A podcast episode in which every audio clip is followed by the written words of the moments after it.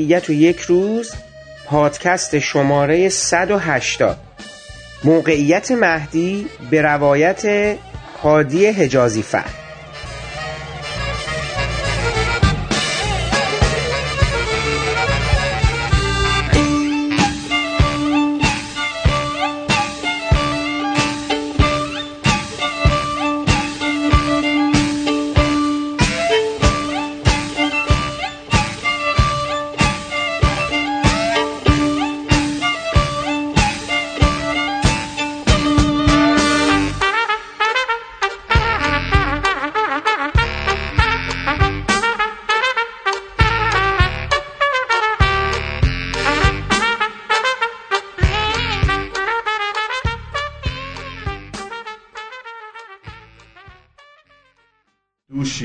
محترمه صفیه مدرس فرزند ابراهیم. آیا من وکالت ورسوز سزی عقد دائم جناب آقای مهدی باکری فرزند فیض الله با مهریه بیر جیلد کلام الله مجید و بیر قبضه کلت کبریچ خاردام. آیا وکیلم؟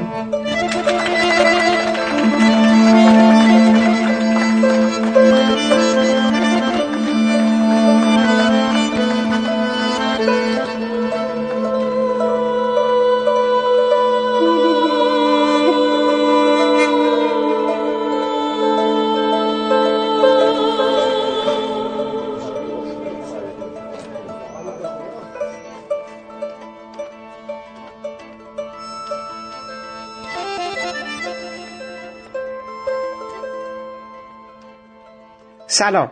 من حامد صرافی زاده هستم و خورسندم که شما پادکست ابدیت و یک روز رو برای شنیدن انتخاب کردید. فیلم موقعیت مهدی نخستین ساخته هادی حجازی فر پس از نمایش در چهلمین دوره جشنواره فیلم فجر و روبرو شدن با استقبال جمعی از مخاطبان و منتقدان نامزدی در چهارده رشته و برنده شدن پنج سیمرغ.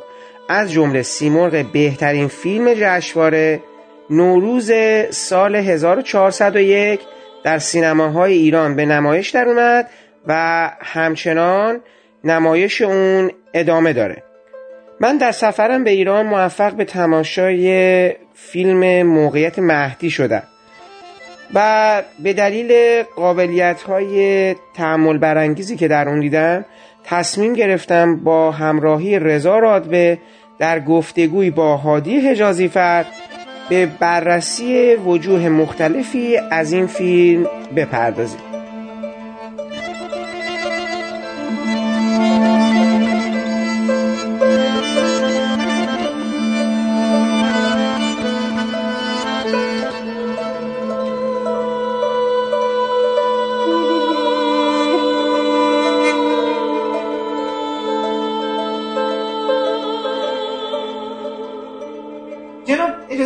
ممنون از اینکه وقتتون رو در اختیار ما گذاشتید و این فرصت فراهم شد ما در مورد فیلم موقعیت مهدی که خیلی بعد از جشنواره پرسر و صدا شد. تو جشنواره به حال هم با استقبال بخشی از تماشاگرها روبرو شد داورا و جایزه و خب خیلی صحبت شده و اینا و حالا دوست با شما یه نکاتی رو که در نظرم بود مطرح کنیم. بخش زیادی از سینما دوستای ایرانی هادی حجازیفر رو با ماجرای نیمروز شناختم و بعد یه وجه دیگه از شما رو دیده بودن اونم با آتابای. یعنی اون نویسندگی و یه فضای دیگه ای رو تجربه کردن.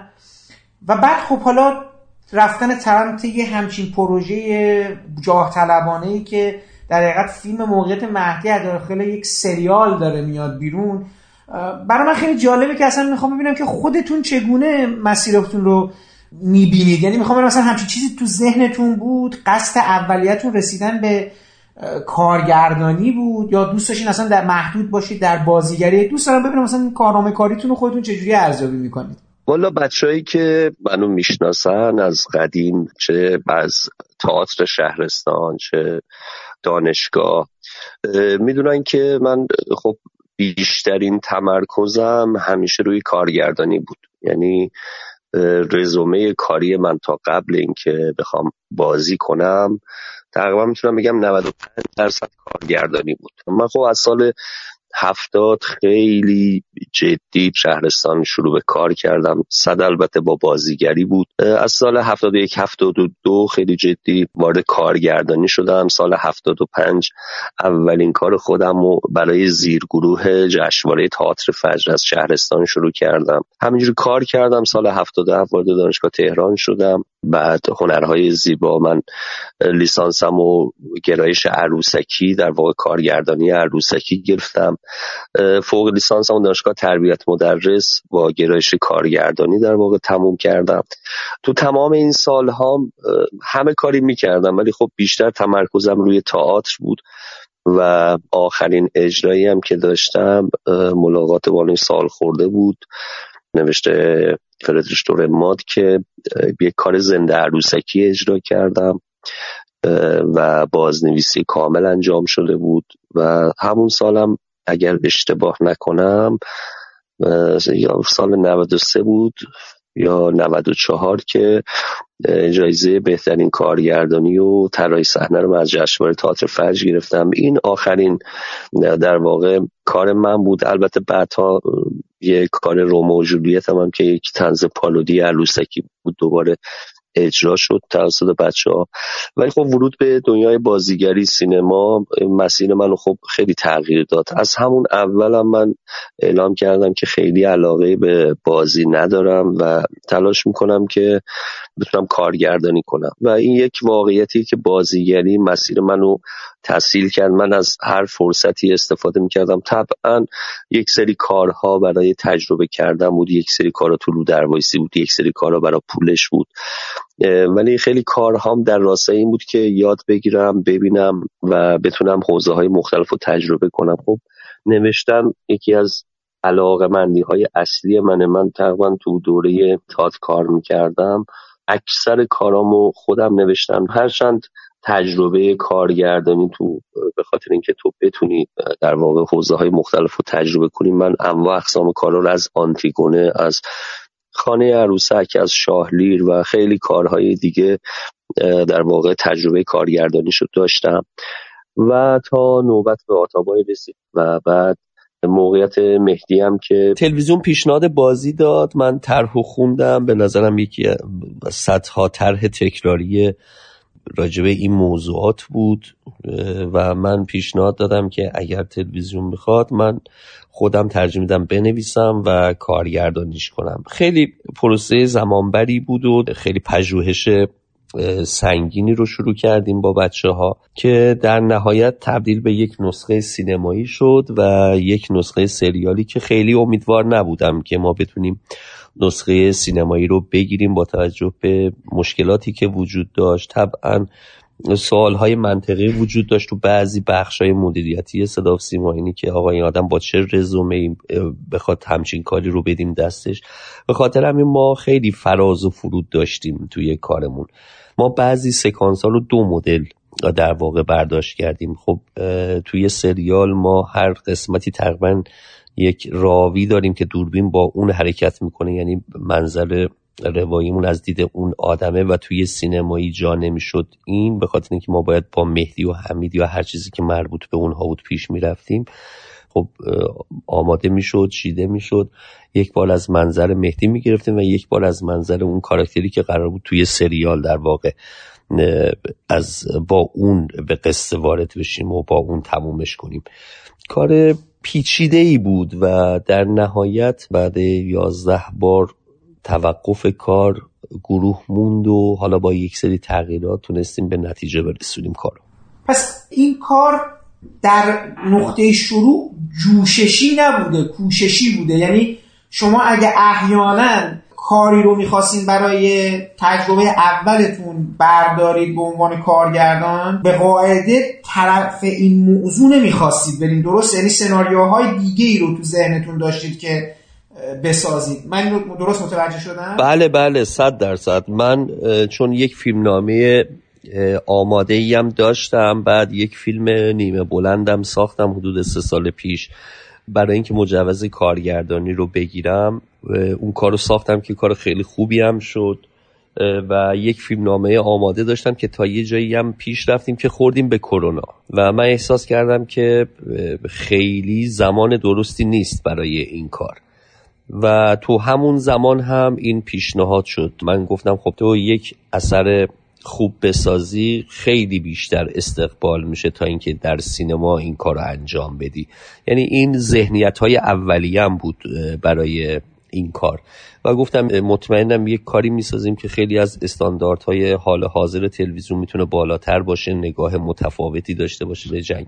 ولی این نبود که من اول کار خودم برم سراغ همچین موضوعی. طبعا این شکل کارها یک پشتیبانی بزرگ می‌خواد که از توان بخش خصوصی در واقع خارجه. فقط بحث مالیش نیست بحث محتواییش هست بحث لوجستیکیش هست همه اینها هست دیگه در واقع. آقای اجازی فر شما فیلمنامه سریال رو اول نوشتید و بعد تصمیم گرفتید نسخه سینمایی هم در بیارید؟ اولین چیزی که نوشتید سینمایی بود یا سریاله بود؟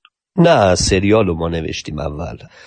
یکی از آفتهایی که وجود داره توی کارهای جنگی اغراقها فراموشی ها یا یک سری چیزهایی هست که چون تو اون زمان خیلیاش ضبط شده تحت تاثیر خیلی فضاها و شنیده هاست مثلا ما خاطراتی داشتیم که یک نفر در آن واحد در دو تا منطقه حضور داشته که عملا نشدنی بوده این قضیه. میگم نزدیک 700 800 تا قصه ای که هر کدوم قابلیت تبدیل شدن به یک اثر سینمایی رو داشت. ما استخراج کردیم. بعد یک سری داوطلب ما گرفتیم. با خواستگاه های مختلف که همکاری کردم با ما تو بخش پژوهش. ما گفتیم نمره بدم به قصه های ما. از یک تا ده به لحاظ جذابیت. بعد همینجوری غربال شد غربال شد تا ما به این هفت قسمت رسیدیم در واقع راجع به مهدی باکری.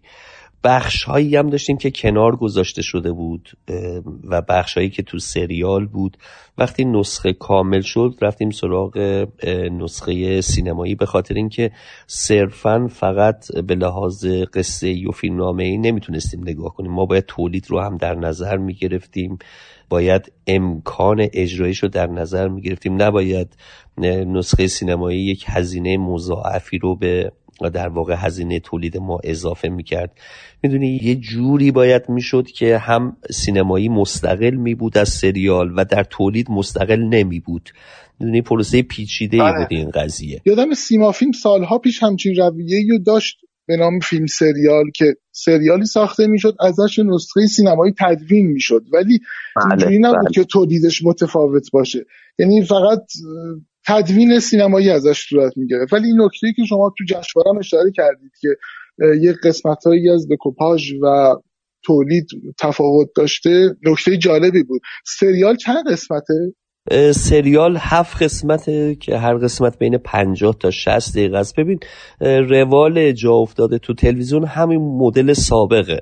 یعنی ما نمی‌تونستیم میگم توی برآوردمون و اینها اضافه کنیم. بعد حالا ایشالله سریال پخش بشه. دکوپاژمون خیلی متفاوت از سکانس هایی هست که ما توی سینماییمون آوردیم. بله. همینجا در مورد پژوهش که فرمودین من یه سری از قصه ها یا به قول شما روایت هایی که راجع به شهید باکری بوده رو تو سریال به جا آوردم که خیلی هم ظریف بود. مثلا اون قسمتی که میگه که لودر راننده داره یا نه؟ میگن نه مثلا راننده این نداره. میگه خودم میشینم پشتش. این چیزیه که فکر کنم یکی از معروف ترین روایت هاییه که راجع به ایشون من شنیدم. فکر بله. می‌کنم کتاب آقای جمشید نظمی هم شما حتما خوندید با تو میمانم. چون دیدم کاراکتر ایشون هم تو فیلم مثلا هست. آره کاراکتر جمشید نظمی توی سریال خیلی پروپیمونه اون کتاب کتاب فوق به نظرم جنس روایت هایی که داره توش خیلی به من کمک کرد توی فضا سازی حالا نه فقط اون بخش بدر و خیبرش. یعنی من تا کربلای پنج و همه اینها رو خوندم و خوشحالم که بهش اشاره کردیم به خاطر اینکه یه چیزایی اصلا تو فیلم بود که حالا من سینمای جنگ رو کلا دوست دارم یه چیزایی اصلا تو فیلم بود که حالا من کمتر دیده بودم. چیزی که الان یادم میاد اون جایی که سربازا دارن چایی رو درست می‌کنن با استفاده از آتیشا و بله. عراقی ها میزن اینا میگن شله شله بله, بله. همین چای درست کردن که چیز خیلی ساده و ملموسی هم هست و به نظر خیلی هم منطقی میاد دیگه تو این شرایط من تو هیچ فیلمی حداقل تو سینمای خودمون ندیده بودم این بله. اینجوری زیاد داشت که فکر می‌کنم به پژوهش دقیق شما بر خیلی. و اینی که ببین یک سری چیزهایی که تو پژوهش هست باعث میشه که تخیل تو هم در اون راستا رشد می‌کنه. یه خاطره ای رو از مصطفی مولوی شنیده بودم. اونم این بود که اینا وقتی میرن مخابرات تماس بگیرن اونجا حمید باکری برمیگرده از مولوی می‌پرسه که برای بعد جنگ چه برنامه ای داری؟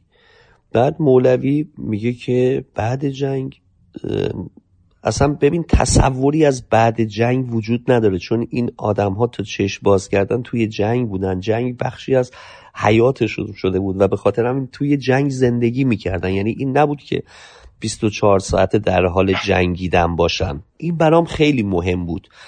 در نهایت حمید میگه که من جنگ تموم بشه دست زن و بچه هم می‌گیرم. می‌خوام برم تمام دنیا رو ببینم.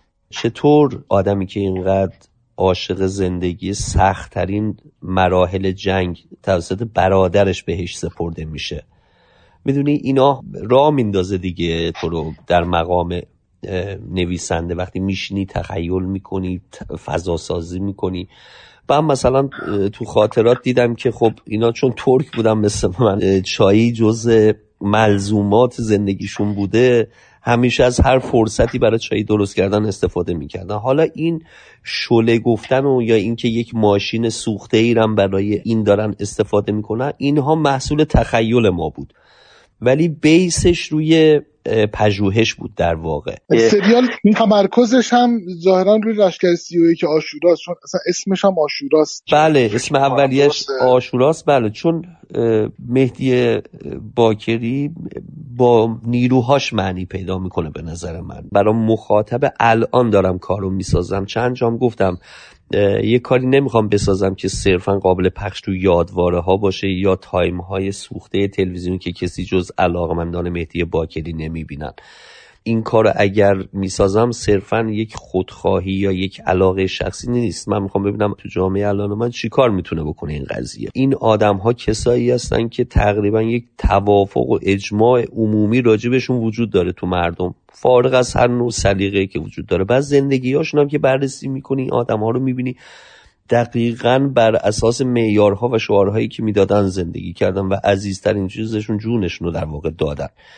برای همین میام میگم خیلی خب من اگر دوربینم به بسم الله بچسبه به مهدی باکری من نمی‌تونم گارد مخاطبی رو که شاید سمپات نیست با موضوع رو در واقع بیارم پایین یا بشکونم. به خاطرم من از طریق کاراکترهای دیگه به کاراکتر مهدی باکری نزدیک بشم. ببین این به لحاظ ساختمان فیلمنامه تفاوت اصلی من توی فیلمنامه سریال با سینماییه. من توی سریال با کاراکترهای دیگه ریز ریز نزدیک میشم به مهدی باکیری در واقع من قسمت های آخر برمیگردم سراغ شهرداری مهدی باکری. می‌دونی؟ یعنی از جلوتر شروع می‌کنم و برمیگردم عقب. دیگه اونجا وقتی قصه های معروفی که وجود داره رو می‌خوای بازسازی کنید یا کاراکتر رو پذیرفته یا نپذیرفته. ولی اگر من موفق شده باشم که این کار انجام بدم دیگه مخاطب من با ذهن و تمرکز بیشتری داره مهدی باکری رو دنبال می‌کنه.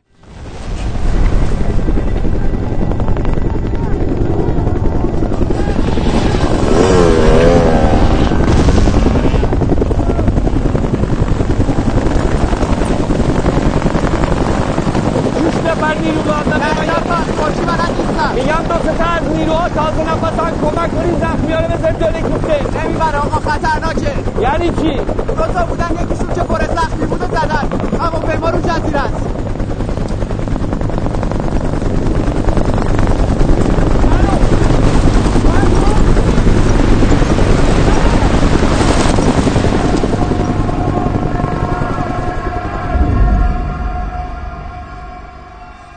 ببینید ما عملا در فیلم موقعیت مهدی از عقبه مهدی و خانواده باکری یعنی علی باکری و حمید باکری یک شبهی دستمون میاد. ولی مسئله شهرداری که شما فرمودید یا اساسا یه سوال اصلی که من به عنوان همین مخاطبی که شما میگید الان می‌خواین براش فیلم بسازید پاسخشو نمی‌گیره.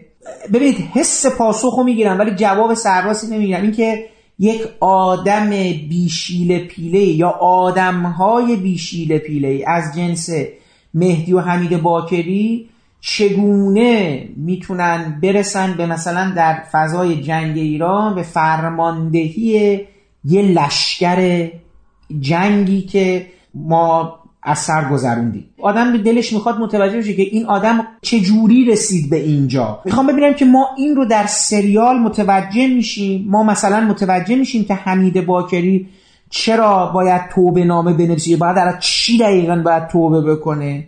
ببین من چند تا مسئله داشتم. اولا تماشاگر الان حوصلش از اینکه من بیام یک نفری رو از صفر تا صد روایت کنم اینی که چه جوری شد و فلانی حرفا خارجه. الان همین هفت قسمتی رو که شما خواهید دید من اگر از الگوهای تلویزیون می‌خواستم پیروی کنم همین هفت قسمت رو من می‌تونستم سی قسمت بکنم. به نظر من اینی که آقا مهدی باکری کی بود چی بود چجوری شد به اینجا رسید من احساس کردم که این به درد الان من نمی‌خوره. خیلی جاها به من گفتن آقا چطور مهدی باکری این شد؟ خب اصلا قابل گفتن نیست. یعنی تو می‌دونی که به مسئله می‌خوری. شما همین فیلمی رو که الان دارید می‌بینید با خون دل ساخته شده. در حد همین اشاره ای که شده با مصیبت ساخته شده. شما مثلا دارم میگم موقعیت مهدی رو به عنوان کسی در نظر بگیر که علاقه ای به تاریخ معاصر نداشتی از مهدی باکری فقط یک اسم شنیدی. ببین این جوابهاشو میده. ولی یک آدمی که تحقیق داشته بیشتر می‌دونه از مهدی باکری و یک انتظاری تو ذهنش هست نسبت به کار طبعا نخواهد تونست اونو راضی بکنه. من تو فیلم نامه سریالم بخشی رو داشتم که حمید باکری قبل از انقلابش رو می‌دیدیم که از سوریه می‌خواد اسلحه وارد ایران کنه فلان میشه بیسار میشه. این به عنوان فلاشبک تو کار من بود. ولی من احساس کردم که وقتی من با یک جمله می‌تونم اینو نشون بدم چه نیازی هست به اینکه این کار رو بخوام انجام بدم؟ ببین دوره فشرده سازیه من خودم رو موظف نمی‌دونستم که یک کاراکتری رو از صفر تا صد در واقع بازسازی کنم. من دست روی بخش هایی گذاشتم که نیازی به توضیح آنچنانی وجود نداشته باشه شما مثلا موقعیت مهدی رو یه رزمنده رو در نظر بگیر آقا می‌خواد ازدواج کنه جنگ شروع شده میره اونجا و بعد یه جامپی اتفاق میفته این یه فرماندهی اصلا فرمانده لشکر اینی که استعداد لشکر سه هزار نفره ست نفره 500 نفره برای مخاطب 18 19 20 ساله که اصلا مفهوم نیست که. ولی می‌فهمه که این فرماندهه. می‌دونی چه دارم میگم؟ الان یه سوال ازت می‌پرسم. بزرگترین کاری که به لحاظ دراماتیک مهدی باکری تو زندگیش انجام داده چیه؟ این بوده که آقا جنازه برادرش اجازه نداده برگرده. این به لحاظ اون امتیاز بندی که مخاطبین من تو بخش پژوهش کردن عجیب ترین چیز برای کسایی که مهدی باکی رو نمیشناختن این قضیه بود. و این میشه بیس و ساختمون اصلی در واقع کاری که من دارم می‌سازم. من الان بخوام مسئله توبه نامه رو یا براعت نامه رو برای شما بشکافم اصلا جذابیتی نداره. اینی که من بخوام بگم آقا یه واعظی رو دعوت کرده بودم مثلا سپاه ارومیه مثلا بحث امتی بحث جنبشی مثلا فرض کن به لحاظ سیاسی شما آذربایجان غربی رو بررسی کنی و آذربایجان شرقی خیلی فرق داره. هر استانی بر خودش پیچیدگی های خودش رو داره. مثلا جالب اینجاست که الان بیشترین مخالفت رسمی با این فیلم تو استان آذربایجان غربی شده. یعنی جایی که مهدی باکری در واقع زیستش اونجا بوده. بعد مثلا آذربایجان شرقی جریان رسمی گفتن آقا دمتون گرم چه فیلمی ساخته شده. یعنی اینقدر پیچیده و عجیب و غریبه. کسی که آگاهی نداشته باشه اونجا زندگی نکرده باشه این حساسیت ها و این خطکشی ها رو متوجه نمیشه. من تا بخوام اینا رو به مخاطب توضیح بدم 20 قسمت گذشته. آقا جریان رسمی از این آدم می‌خواد تو به نامه بنویسه. کافیه. همینی که حمید باکری برای اینکه دوباره لباس سپاهو بخواد بپوشه باید یک توبه نامه بنویسه یک چیز رو بنویسه و امضا کنه.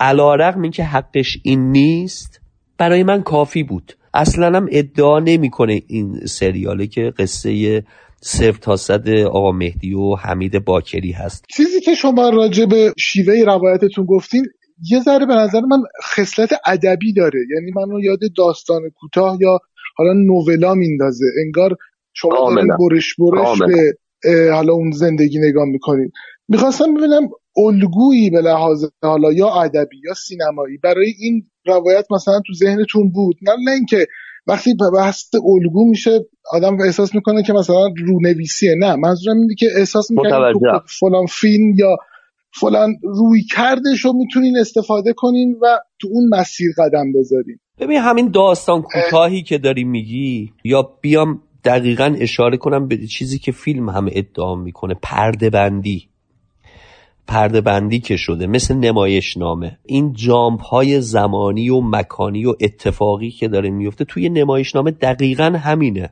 خب من روی کردم کاملا ادبیاتیه به سینما. من برخلاف خیلی از عزیزایی که دوستای من من سینما رو باهاشون شروع کردم من معتقدم که ادبیات همیشه ارزش افزوده است به سینما و تصویر صرف کافی نیست. برای من اینجوری نیست. دریافت من اینه. برداشت من از سینما. سینمای مورد علاقه من اینه. من الان با یک مهدی باکری طرفم که بخش هایی از زندگیش برای من جذاب هست بخش هایش جذاب نیست. و من می‌خوام فیلمی راجع به این آدم بسازم. خب من چه راهی دارم؟ چه کاری می‌تونم انجام بدم؟ آیا بجنگم برای اینکه مثلا هفت قسمتم بشود سی قسمت که بعد توضیح بدم که آقا 17 شهریور تبریز یا تهران چه اتفاقی افتاد؟ یا بخش های زیادی رو قبل از اینکه بخواد مهدی تحت تاثیر امام قرار بگیره مثلا چه شکلی بود؟ آیا می‌توانم نشان بدهم؟ اصلا بتوانم نشان بدهم؟ آیا جذابه؟ و جالبه بهتون بگم که من خیلی از کارام توی تئاتر هم همینه. یعنی پرده بندی یا اپیزودی که. اصلا شاید نوع روایت مورد علاقه منه. وقتی پراکندگویی نیاز توه عملا گرفتن یک خط واحد که از به بسم الله شروع کنی به اونجا برسی خیلی سخته. بعد تو توی فیلم بین پرده ها تو کاملا رابطه اینها رو حس می‌کنی. فرق اپیزودیک با این کاری که ما کردیم بخش بندی کردیم یا پرده بندی کردیم همینه که قصه ما به انتها نمی‌رسه. اگر به انتها می‌رسید اون می‌شد. ببینید جناب نکته که رضا گفت در مورد الگو و اینا شاید هم الگوی آقای حجازی بوده باشه ولی ببین مثلا شما نها کنید مدلی که مایکلی با شخصیت ترنر برخورد کرد یعنی به عنوان یه نقاش صاحب نام و با صاحب عقبه و اینا که یه جزایی از زندگیش شناخته شده نبوده برای مردم عامی. خب مایکل اومد چیکار کرد؟ لحظاتی دقیقا لحظاتی از مقاطع مختلف زندگی او رو در کنار هم موزاییکوار قرار داد. یه طرح یا مدلی شبیه کاری که مثلا لینکلیتر توی بویهود انجام داده بود. یعنی اون 15 سالی که این آدم حالا مثلا اون زندگی یه بچه رو خواست روایت کنه تا نوجوانیش این اومده بود از یه مقطعی از زندگی ترنر. این اصلا به ما نشون نداد که ترنر چه جوری شده بود نقاش شده و اینا. نقاش بود و رفت جلو. خب این یه مدل برخورده. یه مدل برخورده دیگه مدلی که همین پابلو لارین داره الان انجام میده. ببین شما مثلا میری طرف یه پدیده مثل عروس ملکه و من می‌خوای مثلا قصه رو روایت کنی قصه دایانا رو ولی اصلا تو نمیگی این چجوری اومد. این فقط اون مقطعی که این با خانواده سلطنتی به درگیری خورده رو انتخاب می‌کنی. همه چیز دایانا رو میگی. یا همین کاری که مثلا با نرودا هم کرد.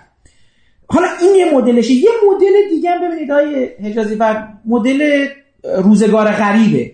حالا شما این کارو نکردید ولی جانوش ایاری بهانه کرد غریب رو. که روزگارش و آدماش و حتی دقدقه های سینماییش و در حقیقت من کلمه بچپونه رو به معنای خوبش میگم بچپونه تو اون سریال مثلا چندین قسمتیش.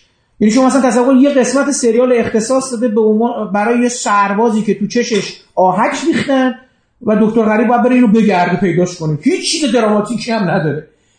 می‌خوام بگم که هر کدوم از اینا شیوه است برای نزدیک شدن به اون سوژه. حالا موقعیت مهدی به صورت ناخواسته که حالا من بعدا توضیح میدم به من داره میگه اصلا چرا جنگ ما داره هفت سال طول می‌کشه؟ چرا؟ چون یه آدمایی از جنس مهدی باکری توی این جنگ بودن. اونا به چه معنا؟ به اون معنا همین چیزی که شما گفتین. اصلا تو جنگه. با این که فیلم شما نشون میده این آدم به زندگی علاقه داره. من اون لحظه که بچه حمید رو میاد و می‌ذاره توی اون چرخ و فلک و یک لحظه ای که شما این تکیه میده به دیوار و به بالا نگاه می‌کنه. من تو چشای تو احساس این آدم می‌خونم شاید این آدم می‌خواسته بچه دار بشه. این لحظه در عین حال در کنار لحظه های دیگه یعنی اون سرسختی و در حقیقت لجاجتش برای اینکه موقعیتش رو ترک نکنه عقب نشینی نکنه.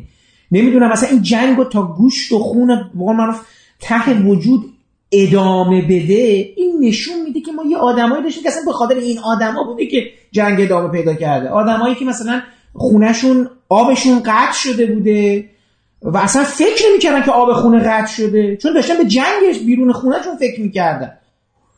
چون این آدما بودن این جنگ ادامه پیدا کرد. وگرنه این آدمایی بودن که به به دنیای داخل شهر بیشتر فکر می‌کردن تا بیرون شهر.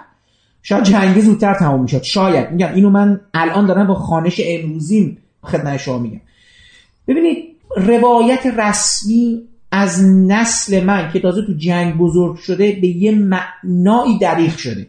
من در مورد کتابا صحبت نمی کنم من در مورد اون کتاب چند جلدی که روایت جنگ هست صحبت نمی کنم من در مورد روایت فتح نام نمی‌خوام صحبت کنم. در مورد یه چیز همین چیزهایی که ما آروم آروم تو فیلم های جنگیمون پیدا کردیم. یا حتی این آدم بزرگای جنگ رو به زمان خودش به ما درست معرفی نشدن. برای همینه که من اون پرسش رو از شما مطرح می‌کنم که آیا می‌شود یا به قول معروف قرار بوده که این برای مخاطب جا بیفته که مهدی باکریا کیان چیان چجوری بودن عقبشون چیه؟ آیا شما واقعا ایمان داشتید این فیلم رو مخاطب دهه هشتادی نودی ما بتونه تاثیر بذاره؟ بله کاملا. ببین تا زمانی که کاری برای جنگ نخوای انجام بدی با هر نگاه و هر عقبه ای چه در مقام بازیگر چه در مقام عوامل چه در مقام کارگردان این قدرت تخریب دو قطبی رو نمی‌تونی متوجه بشی. مخصوصا زمانی که دوستانی از هر دو طرف داری تو. یعنی تو هر کاری که می‌کنی می‌بینی یک تعبیر و تفسیر عجیب و غریبی میشه ازش که خب این تو رو رنج میده. ببین مثلا زمان جشنواره من خواهش کردم ازشون. گفتم آقا جز یک پستر هیچ کار دیگه توی جشنواره انجام نخواهیم داد. من برخلاف همه کسایی که راجبه مبلغ هزینه هاشون حرف نمی‌زدن خیلی شفاف حرف زدم ببین ما هر کاری می‌کردیم در راستای پاسخ به سوالاتی که من هم اگر با چنین اثری مواجه می شدم به عنوان یک مخاطب برام به وجود می اومد من گفته بودم اونا رو باید پاسخ بدیم. با هم مثلا تو میگی آقا سی میلیارد هزینه کار شده هزینه 400 دقیقه خروجی. ببین کسی که کار سینمایی کرده باشه میفهم من چی دارم میگم. یعنی مفت. واقعا یعنی مفت. تازه چی؟ با هزینه هایی که هزینه های نظامی هزینه های عمرانی.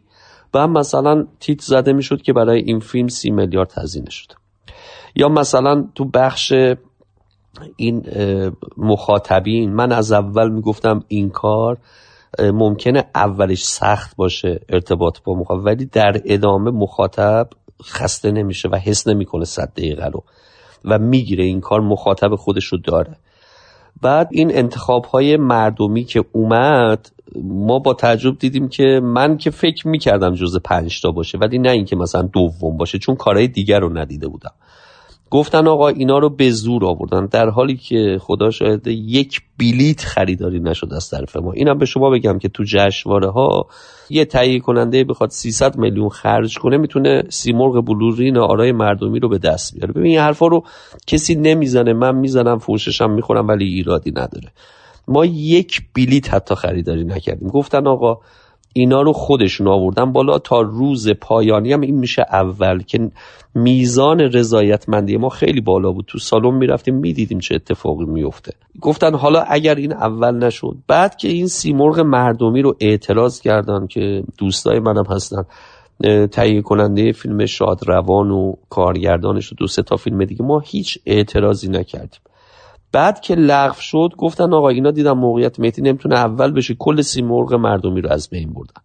بعد الان توی اکران سینمادارا همون زمان جشنواره گفتن آقا این فیلم زود اکرام بشه به خاطر اینکه چی میگن مخاطب خواهد داشت. بعد فیلم شد بهترین فیلم جشنواره که طبق یک قانون نوشته یا نانوشته حق پخش اکران نوروزی داره. بعد این ماجرای فیلم لامینور پیش ما گفتم موقعیت مهدی رو آوردن اینو هست که در حالی که ما هیچ ربطی به این ماجرا نداشتیم. الان هم که فیلم داره میفروشه خب یک فروش هفت میلیاردی توی حالا کاری ندارم میگن آقا بلیت رفته بالا. ما نصف فیلم سگمند فروش داشته فیلممون. خب ببین تمام عناصر نفروش بودن و به لحاظ روی کاغذ داره این فیلمه. خب چطور می‌تونه این مخاطب رو جذب کنه. الان هم میگن آقا اینا رو ارگانی و فلان یه حرفا. غیر از خودتون عوامل فروش رو نداره. چون به هر حال اسم شما به عنوان بازیگر برای فروش کار می‌کنه اندازه خودش. حالا من خیلی خودم هم واقعیتش به این اعتقاد ندارم. اصلا جشنواره فجر یکی از دلایل اهمیتش همین بحثیه که سر فیلم ها راه میندازه است دیگه. یعنی کنجکاوی رو برمیانگیزه. ولی داستان اینه که ما در حدی که طراحی کرده بودیم داریم نتیجهش رو می‌بینیم. ببین ما الان از اون بخش پایانی یک چیز رو انتخاب کردیم. به جایی رسیده که یه قایق مونه مهدی باکری یا باید برگرده یا بمونه با نیروها چون امکان برگشت وجود نداره. و مهدی باکری با نیروهاش میمونه. حرفی رو که زده رو انجام میده. چون دیگه نمی‌تواند شاهد چیزی مثل خیبر باشد توی وقتی به شهر برمیگرده. ببین من بر اساس متریالی که در اختیار داشتم و احساس می‌کردم که در نهایت در خروجی می‌تواند با مخاطب ارتباط برقرار کند این شیوه روایت رو انتخاب کردم. این نبود که اول تو ذهنم بگم این و بعد متریال مورد نیازش رو پیدا کنم ببینید آقای اجازی فر فیلم شما اسم فیلم زندگی نامه ای روشه ولی شباهت زیادی به یک فیلم زندگی نامه ای نداره مثلا ما با دو تا فیلم از لحاظ مضمون منصور یا فیلمی که خودتونم بازی کردین ایستادن بله. در قبار اگه مقایسه کنیم اون دوتا فیلم تلاش بیشتری می‌کنن که روایت استانداردتری از بله. زندگی نامه یک نفر را بدن. کاری بله. شما کردین که زندگی آدم رو از یه دیدگاه نمی‌دونم چجوری بگم صمیمی یا نزدیک بهش ببین فیلم و از نظر حسی خیلی به فیلم شده به نظر من. آره آره. ببین دلایلی که باعث میشه فیلم ارتباط برقرار کنه اینه که اصلا در نهایت آدما ممکنه ندونن که مثلا لشکر سی و یک آشورا همشون ترک زبان بودن یعنی تو فیلم بله. نمیشه این به عنوان اطلاعات ولی یه بله. درکی از محیط و شرایط به دست بیارن خب اینو احساس می‌کنن که این یه گردان یه لشکر یه واحد نظامی که همه ترک زبانن یعنی اینو از یه جایی به بعد بله. من راجع به تماشاچی صحبت می‌کنم که هیچی راجع به مهدی باکری بله. و مثلا جنگ چیز زیادی نمی‌دونه بله. ولی بله. می‌تونه داستان رو دنبال کنه و به یه درک حسی از مهدی باکری برسه. و از این خیلی موفقیته برای فیلمتون. ببین اسم فیلم روشه. موقعیت مهدی. ببین ما توی فیلم های جنگی راجب فرمانده هامون ما به عنوان آدم های خاص روشون. یعنی عنوان فرمانده به ما میگه که این کی بوده که شده فرمانده. سوالی هم که اولش مطرح شد این بود. ولی هرگز به این پرداخته نشده که یک فرمانده راجب فرمانده بودن صحبت نشده. من اینو به عنوان کسی که این کارو ساختم به شما میگم که اگر مهدی باکری یک فرمانده نبود جای در واقع بازیگر روح الله زمانی بود حتما جنازه حمید رو بر میگرد ببین اون فرماندهیه که می‌فهمه کلی جنازه خواهد موند اینجا. ببین ما عملیات خیبر عملیاتیه که در سطح وسیعی مفقود الاثر در واقع ثبت میشه. مهدی باکری می‌دونه که الان چون فرمانده هست الان چون باید همه از دیدش یکسان باشن شعاری که اون موقع داده می‌شد راجع به عدالت راجع به عدالت اجتماعی چه در سطح جامعه و چه سطح زندگی و این حرفا می‌دونست که می‌تواند حمید را برگرداند. می‌تونست تو گوش یک نفر بگه که جنازه حمید و بی سر و صدا برگرد. چرا این کارو نکرده؟ که اون وقتی برمیگرده میگه من مهدی باکری نیستم یعنی دقیقا یادآوری همین موقعیت یک فرماندهه. بعد خیبر اون جنازه ها رو نمی‌تونه برگردونه برمیگرده به شهری که همه جا اسم شهدا هست کسایی که جنازهشون بر نگشته. و مهدی توی بد دیگه بر نمیگرده عقب. چون توان اینه که دوباره با همچین چیزی رو در مقام فرمانده روبرو بشه نداره. یکی از دلایلش. ببین من دوست دارم راجع به سوال هایی که فیلم مطرح می‌کنه یا از فیلم ناشی میشه حرف بزنیم نه چیزهایی که از ذهنیتی که ما راجع به فیلم داشتیم یا راجع به مهدی باکری داشتیم. من می‌فهمم ها درک می‌کنم اینو که میگین این عنوان روش بوده. ما ادعایی نکردیم توی این زمینی که آقا این صرف تا صد مهدی باکری است. و یکی از معضلات ما و من چیزایی که من می‌دونستم باش مواجه خواهم بود همین قضیه بود. به خاطر بله. همینم توی انتخاب هایی که کردم نترسیدم از این موضوع مهدی رو توی 6 تا موقعیت ببین می‌دونی فیلم خیلی نزدیکتر میشه بهت من می‌خوام بگم که موقعیت مهدی داره برای من چه کار می‌کنه های حجازی فر. ما در دهه چهارم از انقلاب و سی سال که تقریبا دیگه حالا از جنگ فاصله گرفتیم. جوری که داریم با جنگ مواجه میشیم و آدمایی توی جنگ این که اتفاقا یک ساحتی قدسی معصوم به اون معنای آدمی بدون خطا نمی‌دونم خطا منظورم دارم میگم خطا در تعریف عرفی شد. اینکه داد نزنه آروم باشه اینا رو داریم ازش می‌گیریم. ببینید منصوری که رضا توضیح داد خب من خوشحال میشم می‌بینم که تیمسار سعدتاری سگ که میاد طرفش بغل می‌کنه سگر بعد با یه تاخیر بسیار طولانی به نظر من نه از محافظه کاری لزوما هنرمندای ما که از محافظه کاری و نگاه واپسگرهای مدیریت فرهنگی ما ناشی میشه. ما خیلی دیر به این آدما اول از همه نزدیک شدیم. حالا منصور اونجوری داره می‌کنه. شما برای ما چجوری نشون میدی؟ شما نشون میدی که این دو برادر لورر هاردی می‌دیدن. اتفاقا آدمایی بودن که در زندگی خصوصیشون علاقه داشتن عشق داشتن خاکی بودن زنشون رو دوست داشتن. ببینید خیلی همچین زاهد و راهب به اون مفهومش نبودن که بر های دنیایی و نمی‌دونم دنیوی پشت پا زده باشن. این قسمت زمینی بودن. یعنی داری تا یه اندازه برای ما زمینیش می‌کنیم ملموسش می‌کنیم. آدمایی که از یه زاویه شبیه آدمای معمولی اون جامعه بودن از یه زاویه نبودن. از همون زاویه که شما میفرمایید. اینکه می‌تونه جنازه برادرش رو زیر خمپاره ها و زیر اون رها کنه و اونجاست که معلوم میشه کی مهدی باکری است و نیست. ببینید فیلم شما طرفدار جنگم ولی نیست. می‌دونید؟ توضیحی که برای فیلم میدن فیلم ضد جنگ نیست. خب؟ ولی سمپات همراه اون دلاور مردایی هست که فارغ از اون گرایشاشون جونشونو پوست و گوشتشون رو گذاشتن جلوی توپ این مملکت رو حفظ کردن.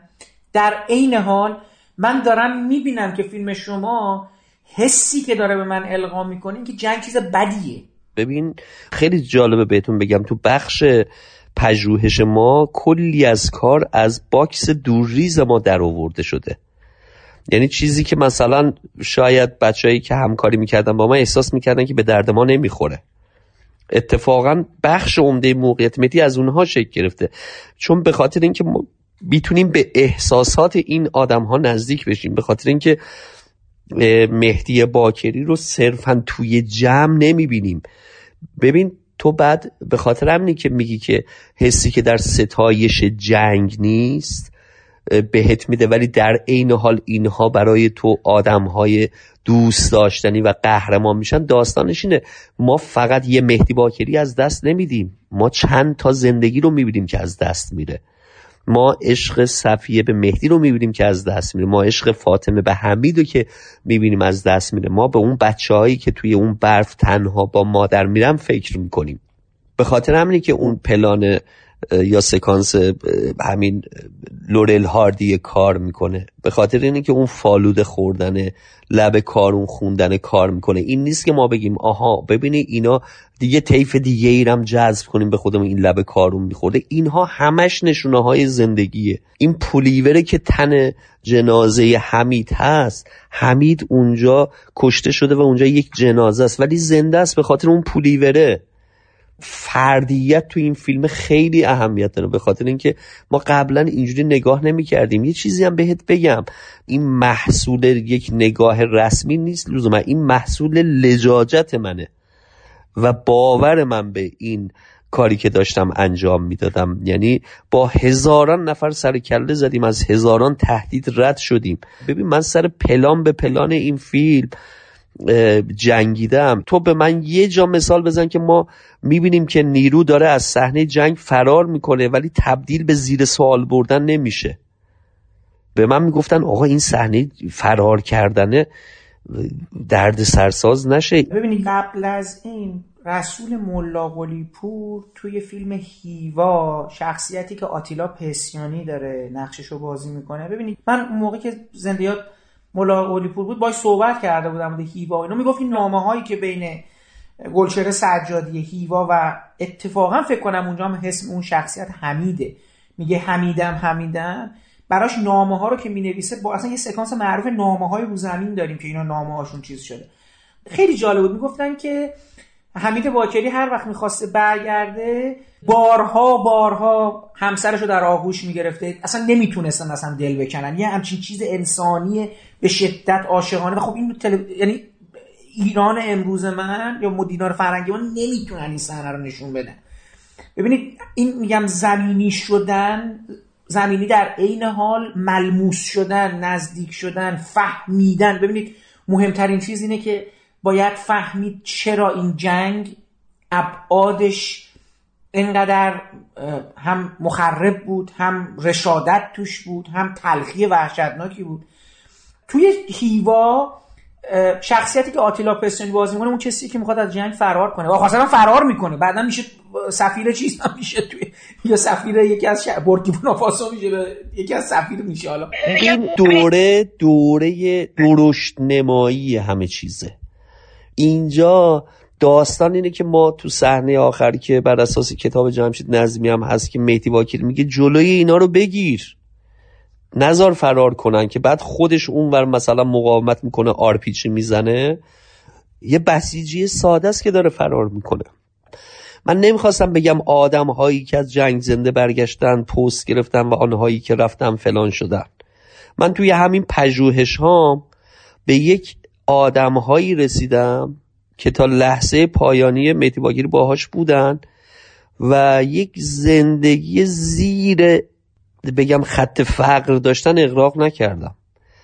ولی می‌رفتم سراغ آدمایی هم که خیلی بالای اون خط رفاه بودن.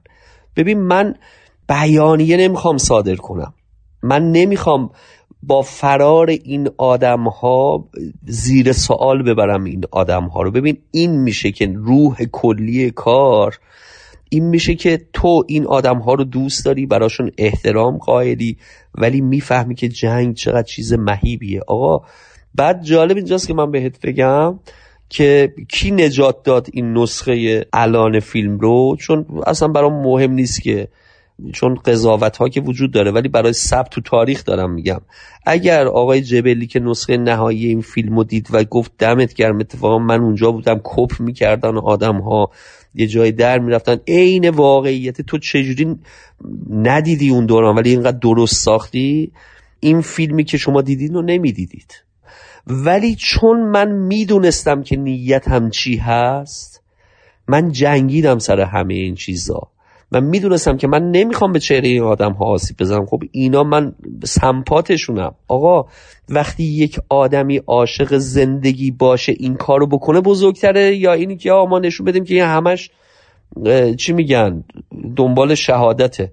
مثلا امام جمعه محترم ارومیه از منظر خودشون ایرادی که از کار گرفتن گفتم ما یه دونه نماز مهدی باکری رو نمی‌بینیم. آیا کسی مثل مهدی باکری نماز نمیخونده؟ خب این جز فرضای مخاطب منه. من فکر کنم تلقی امام جمعه خیلی تلقی دهه شستی بوده از آره آفرین. در حالی که تلقی دهه شستی از مدیوم امام جمعه مثلا تبریز به شدت مثلا حمایت کرده از کار. یعنی بعد اینکه کارو دید. ببین ایرادی نداره. من نمی‌خوام بگم که همه باید دوست داشته باشم من اتفاقا حرفای امام جمعه ارومیه رو با دقت گوش کردم. ببینم چی اذیتش کرده. چون من نمی‌خواستم کسی رو اذیت کنم. و به نفع اذیت نشدن آدم هم کوتاه نیومدم ها. اینو بگم ها. حالا یه مثالی هم زدی. همین هیوا رو مثلا پیش کشیدی. ببین جنبه های نمایشی این جور کارها منو همیشه اذیت می‌کرد. جنبه های نمایشی دفاع دکورهای عجیب و غریب نورهایی که از بالا میفته حالا می‌خواد یه تونل باشه. من چون با آقای ملا پور کارم کرده بودم دیگه. برخلاف اون روحی خشن و فلان به شدت آدم احساساتی هم بودن. من شما کجا کار کرده بودن من مزرعه پدری بازی کردم براشون. اصلا یکی از آره یکی از آره یکی از دلایلی که باعث شد من بازیگر رو کنار بذارم تجربهم تو همون کار بود. پادشاه صحنه بود اونجا و من سه روز باشون کار کردم و یه رفاقتی هم بینمون شکل گرفت و خدا رحمتش کنه. ببین من به عنوان هادی اجازی فر دارم حرف بزنم که پنج سال تو اومده تو سینما. من ادعای نمی کنم. دارم میگم که من از چی به موقعیت مهدی رسیدم؟ حالا خوب یا بدش؟ کاری ندارم. ببین مثلا دارم میگم دیدبان آقای حاتمی کیا رو من خیلی دوستش دارم. خیلی دوستش دارم و به نظرم کار فوقلاده برای اون دوران. یا فیلم مهاجر همینطور. ببین مهاجر اگر من میساختم الان همون قصه رو میساختم یه مدل متفاوت تری میساختم. یعنی رو فردیت آدم بیشتر تاکید می‌کردم. به نظر من ما قرار نیست که وقتی راجع به جنگ داریم کار می‌سازیم عین همه که لباس خاکی بودن تمام کاراکترام شبیه هم دیگه باشن. ببین وجوه مشترک بسیار زیاد داشتن. ولی نقاط اختلاف هم داشتن. مثلا دارم میگم من خب حسین مهدوی ها مشاور من بوده دیگه توی این کار. مخصوصا تو بعد تدوین و این حرفو خیلی کمک من کرد حسین. ببین مثلا دارم میگم چون با حسین زیاد ما رفیقیم مثلا چرا احمد متوسطیان رو ساخت به خاطر اینکه کاراکترش کاراکتر به لحاظ حسین دراماتیکی بود. یعنی یه آدمی بود که عصبانی می‌شد یه آدمی که به قول اون نریشن های فیلم یه جایی منم منم می‌کرد ولی یه هم قلبش رعوف بود و می‌گفت منو ببخش من اشتباه کردم و فلان حرفا. به خاطر همین شاید از دیدگاه از اون دیدگاه ما بریم جلو مهدی باکری کاراکتر جذابی برای این مسئله نباشه. حالا چطور می شود راجب آدمی که نماد معنویت توی جنگ بوده فیلم ساخت و مخاطب بشینه صد دقیقه و تو رو ببینه؟ مهدی باکری که بشین پاشو نداد که به فرمانده هاش تنبیهشون نکرد که نگفت که نه این برگرده با فرماندهش که دعواش نشد که من بیام دست روی اون بذارم. یا بگم به این دلیلی که مثلا فرض کن پدر یک بار دیگه ازدواج کرد گوش نشین بود و فلان اینها که بخوام بحث روانشناسی بکنم. من یه خاطره که تو این پژوهش خوردم از سردار سلیمانی که می‌گفت خب ما شوخی خیلی آدم شوخی بود. و هم, هم کم سن و سال بودم می‌زدم تو سر کله هم دیگه شوخی می‌کردم. می‌گفت آقا یه تو یکی از این جلسات ولی آقا مهدی یه مدل دیگه بود. قرار شد که من اذیتش کنم. یه شوخی کرد گفت یه نگاهی به من کرد گفت که مثلا سرباز اسلام باید متین و باوقار باشه. بعد اصلا میگن آقا بحث معنویت بحث نگاه عرفانی تو جنگ مهدی باکری تهشه. خب حالا تو می‌خوای راجع به آدم یه کار بسازی که امروزی باشه مخاطب امروز باشه جل نکنی. من میام جزئیات رو وارد کارم می‌کنم. به فردیت این آدم نزدیک میشم. درسته پر از هزاران سوال می‌تونه باشه. وقتی ما با ذهنیت این که می‌خوایم صفر تا صد مهدی باکر رو ببینیم توش باهاش مواجه میشیم. ولی این لحظه های دورریز از دید آدم هایی که یک تصویری از سینمای جنگ دارن و توی پژوهش رو نوشتن بودن و اینها این فیلم از دورریزا اومده بیرون. و احساس کردم که اینا کار می‌کنه. اینی که این آدم همین توی تاکسی باشه. یه گفتگوی ساده اینا کار می‌کنه. اینا واقعا مثلا اون قضیه تاکسی که سه دقیقه سکانس سه دقیقه یه کجای معرفی حمید و مهدی باکری می‌تونست جا بگیره؟ یا خیلی لحظه های اینجوری. اینا مثلا دارم میگم من اینو می‌تونستم صرف این بکنم که حمید چجوری پلش رو هیتاتو گرفت. توی نسخه سینمایی دارم عرض می‌کنم ها نه نه درست میگی. نه ببینید این کارهای شما رو خیلی دوست دارم یعنی میگم این زمینی کردنه. سکانس ابتدایی که عروسی تموم شده فاصله نگاه این افراد با فاصله یه خورده از اون بطن جامعه اون پسره که سر در حقیقت بچه آشپز است اونو نشون میدی.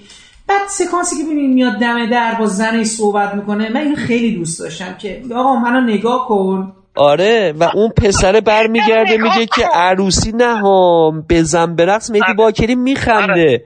نمیگه خجالت آره. بکش این چه نگاهیه. چون اینا این شکلی بودن. خب تحملشون اینجوری قرار نبود همه رو حذف کنن که. بله. ببینید آقای حجازی فر این بخش یا همون میگم اون سکانسی که با زنش صحبت می‌کنه زنه بهش میگه که آقا ما رو نگاه کن دیگه. بعد اونم خیلی جواب جالبی میده میگه که من یه مقدار باید عادت کنم نیستن تو این دنیا. بذارید من روک بگم. ببینید من احساس کنم ما در زمانه هستیم که بخش عمده از مردم با این تفکر و این آدما و اینا به دلایل شرایط سیاسی امروز ما و بحران هایی که ما داریم الان تجربه می‌کنیم دورن. ولی من این فیلم با این آدما با یه سری از این آدما دیدم و دیدم که بعد از این فیلم تموم شد متاثر شده بودن متعلم شده بودن و یعنی دقیقا فیلم تونست به لحاظ احساسی اونا رو تکون بده. حالا می‌خوام یه نکته بگم. ببینید آقای اجازی فر من اساسا اعتقاد دارم که شما هم مثل آیه هاتمیکیا یه وجوه رمانتیکی دارید. مقایسه جالبش با یه کسی مثل مهدویان اینه که اصولا مهدویان به نظر من شخصا احساس می‌کنم آدم تننازی نیست. حداقل تو فیلماش آدم تننازی نیست و آدمیه که جدیه. یعنی یه جور عبوس بودنی با موضوع داره و احساسات نداره. برای همین هم است که به نظرم تمام اون فیلم که تا الان ساخته فاقد یه حس. من حالا نظرم اینه. اون حسی که من می‌خوام و نداره. خیلی خوش و با یه جور فاصله ای با موضوعش و سوژس مواجه میشه. ولی شما به نظرم دارید از یک یعنی عقبه شما اتفاقا از یه جایی که به نظرم حاتمی کیا میاد چون حاتمی کیا کسی بود که یه میزان زیادی احساسات رو وارد فیلم های جنگی ما کرد. مهاجر به یه نوع دیدبان به یه نوع و بعد ادامش مثلا تو از کرخ تاراین بود که اونجا بود که این رزمنده ها دیگه داشتن برمیگشتن به شهر داشتن زمینی می‌شدن. اینجا بود که مثلا تو خاکستر سبز رزمنده رو عاشق می‌کنه یا مثلا اون آدمی که واقعا معروف آدم رسمیه در حقیقت با عشقی که داره عوض میشه تکون می‌خوره. خب فیلم شما میگه همچین چیزی تو دلش داره. حالا جالبه ما رفتیم سینما رو پردم نوشته بود که فیلمو جنگی نزده بود. یعنی در ژانر فیلمو عاشقانه زده بود. خب من داشتم این فکر می‌کردم که چرا مثلا سینما آزادی داره برای اینکه مثلا آیا داره می‌خواد تشویق کنه؟ مخاطب بره فیلمو ببینه و اینا. ولی به هر حال ببینید فیلم داره تاثیرشو می‌ذاره. شما برخلاف مهدویان با موضوعتون با احساساتتون برخورد کردید.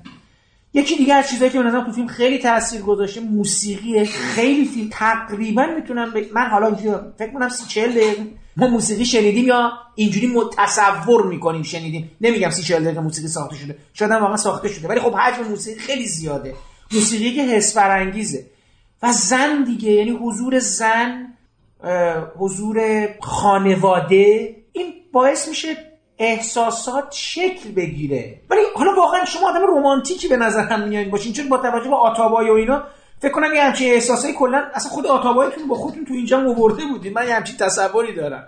آره آره کاملا اینجوریه. کاملا اینطوریه. من چی میگن؟ شاید بخوام راجع به خودم بگم که لاقل می‌تونم بگم راجع به دوست داشتن هم بگم. خب شعر وقتی دیگه من بزرگترین علاقه مندی من میشه طبعا گویای این قضیه هست دیگه. و یه چیزی هم بگم حالا تو قالب شوخی و اینا چون من به شدت روی حسین مهدوی ها متعصبم دیگه وارد بحث باهات نمیشم. یه ذره غیر منطقی هم من متعصبم روی حسین ولی این موضوعی که گفتی کاملا درسته. یعنی ببین اصلا این یک سوال بود که بعدها برای من شکل گرفت و من خیلی بهش فکر کردم. اینی که چطور وقتی من مثلا یک درجه تپ می کردم بابای جدی من تا صبح میشست بالا سر من منو پاشویه می‌کرد و اینقدر ماها رو دوست داشت و اینقدر نگران ما بود. چطور ما رو ول می‌کرد می‌رفت. می‌دونی؟ این همیشه برای من سوال بوده. هنوزم هست. بخشی از جواب هم توی این کار هست. یعنی ببین نمی‌تونین اگر تجربه نکرده باشین تصور کنید یک غروب جمعه ای رو که مثلا کوچه هم چون همه معلم بودن اینی که می اومدیم تو کوچه بازی می‌کردیم. بعد یا مثلا حالا رفته بودم بیرون اینه هر مردی که برمیگشت یا مردی که از خونه صدا می‌زد بچه ها رو می‌رفتن ما آخرین نفر بودیم. چون یک فضای دلتنگی عجیب و غریبی وجود داشت و ترس و نگرانی که ما نمیفهمیدیم چیه. بعدها فهمیدیم پنیک چیه بعدها فهمیدیم استراب چیه بعدها فهمیدیم شب ادراری چرا بوده اون دوران هر از جلوی هر خونه رد می شدی سه تا توشک آویزون بود. و اصلا نمیفهمیدیم این چیزها رو.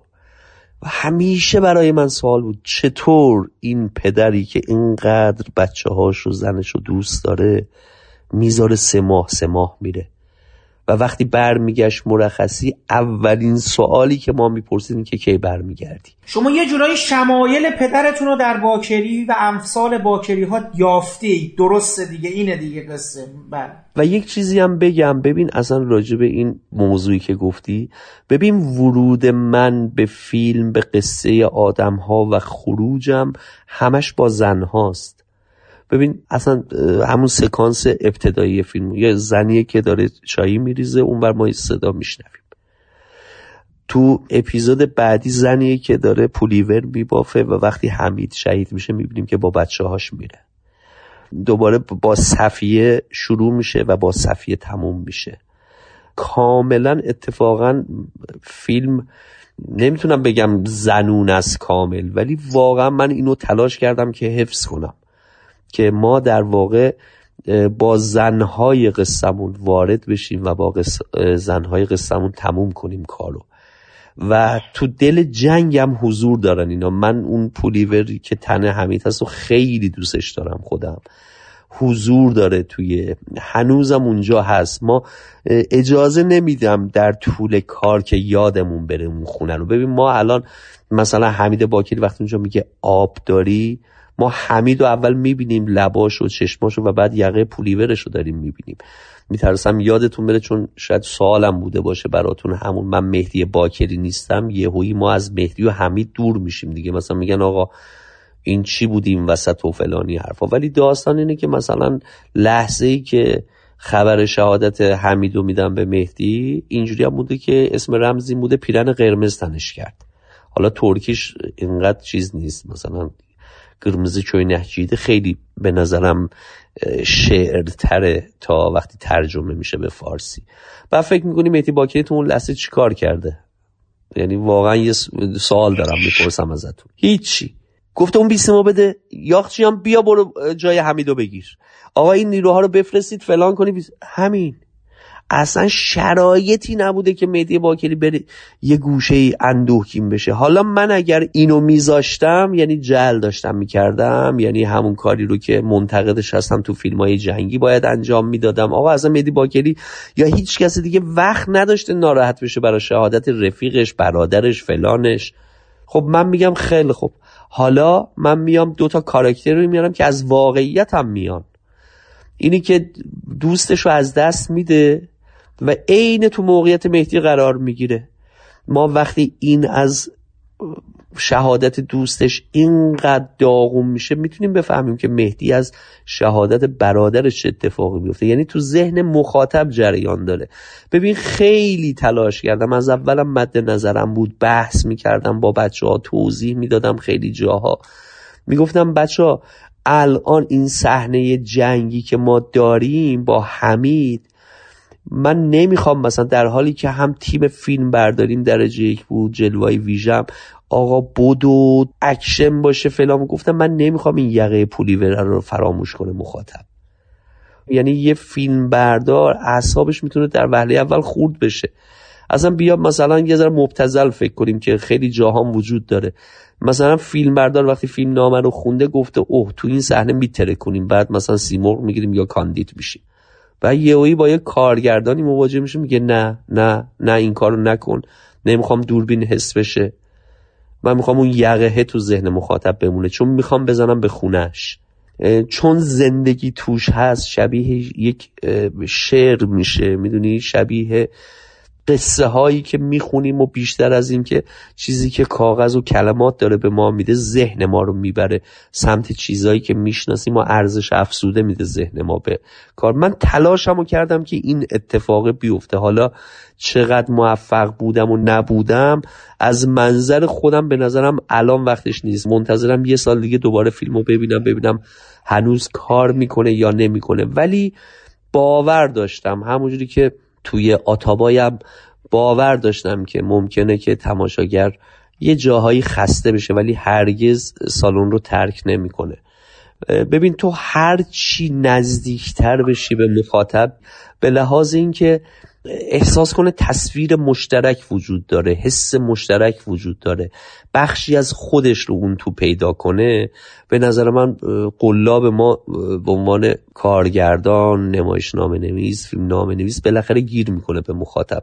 ولی اگر تصمیم tuttunuz که galasız, تصمیم tuttunuz که به عملیات şirket eləyəsiniz, benim kardeşim. Felsefeyi bula şəhəri bilirsiniz. Gərək Hüseyni جهاد الیاسیز و حسینی در شهید olasız. یا فت یا شهادت یا شهادت olsun olsun kardeş siz besrede eşittiler bu mahfa ameliyatı bir de öz selametinize bir tane aram salavat çevirin inşallah muvaffakiyet ile gidip gelirsiniz inşallah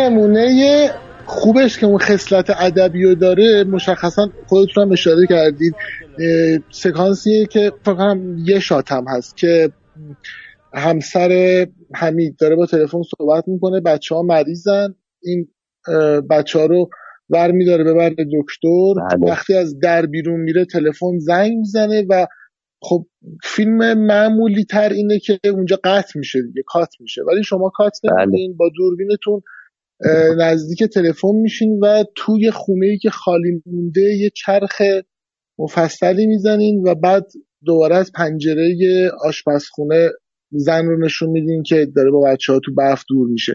این خیلی خصلت میگم توصیفی داستانی داره تا اینکه بیشتر حالا منطق دو تا چهارتای سینمایی داشته باشه به نظر من. و صحنه قشنگی هم هست. یا حتی انگار روح میگم بله بله ممکنه بله. دیگه روحمون حمیده که تو خونه نه وقتی.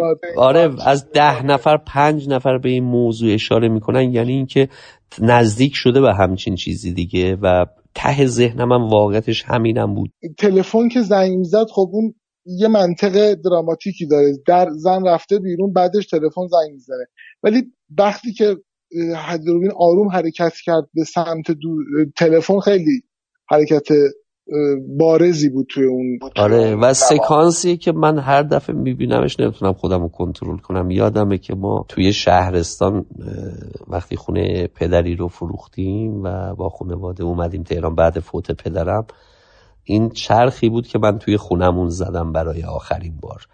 یا بعد فوت بابام که خیلی ناگهانی و یهویی بود و نابود کرد ما رو من یادمه که همه رفته بودم مسجد. من نمی‌دونم چی می‌خواستم ببرم. نبرده بودیم. گلاب بود چی بود. برگشتم خونه و توی این خونه خالی چرخیدم و نگاه کردم. به حسهای تجربه شدم خیلی رجوع کردم توی این کار. یا اینی که اگر من توی اون موقعیت بودم چه شکلی می بودم من احساس می‌کنم که یه همچین روی کردی رو در اندازه خیلی زیادی یا اندازه خیلی موفقی به نظرم قلیپور تو سفر به کذابه تونست در بیاره. یعنی با اون حالت آلبوموارش که بخشهایی رو به هر کدوم از اون شخصیت ها اختصاص داد. مثلا سکانسی که سمد اون رزمنده ترک زبان تماس می‌گیره و با خونش صحبت می‌کنه و, و آدم های دیگه ای که تو اون جنگ اسیر یعنی گیر افتادن توی کذابه از فرماندهه بگیره اون پسر که نابینا بود بگیره و اینا. به نظرم ببینید این نکته فردیت خیلی مهمه که همون شما بتونید آدمای مختلفی رو توی اون فضای جنگی از هم تفکیک کنی و بهشون نزدیک بشی. و خب موقعی که کارگردان بتونه چنین کار رو بکنه خب زمانی که فیلم ماندگار میشه قابل بحث میشه وارد اون گفتمان سینمایی یا گفتمان انتقادی یا اون بحث در مورد فیلم میشه. این یه نکته بود. فیلم موقعیت مهدی دو تا حس متفاوتی رو همزمان با هم داره پیش می‌بره دیگه. میگم از یه ور انگار غمگین و افسرده است از مسئله جنگ که اینو به وضوح من توی اون سکانسی که برمیگرده به شهر و تمام شهر پر از شهید شده می‌بینم. خیلی صحنه خفقان آوریه و ترسناکه. که یه بر دیگه هم در حقیقت دارن مثلا صف گاز و اینا وایسادن. بماند که یه جور دیگه شو سالها قبل مخمل باف توی عروسی خوبان تو خیلی نگاش انتقادی تر از این بود. اینکه حاجی که برگشت شهر البته بعد جنگه یه سکانسی هست که نشون میده مثلا سربازا دارن میان دارن به صورت رژه میرن و اون بر دارن سربازا مثلا به صورت مجروح روی برانکارد و اینا برمیگردن. یعنی ما دو خ... یعنی یه بر دارن میرن به سمت جلو دارن میرن مثلا به جبهه و از اون دارن اینا برمیگردن. اینجا هم یه همچین حسی برای من داشت مثلا ش... یعنی فرمانده برگشته شهر و حالا اصلا کشور شهر پر از شهید شده. خب این خیلی تلخه. ببینید این ستایش یک جنگ نیست. یا اصلا شما سکانسی که از چهره رزمنده ها نشون میدین توی جبهه مکس ها اون لحظه هایی که این صورت ها سنگین خاک روشون نشسته روغن داره از سر و صورت میچکه این خون داره میچکه.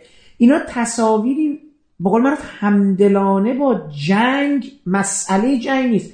ولی خب از یه ور دیگه داره ستایشش می‌کنه سکانس پایانی فیلم.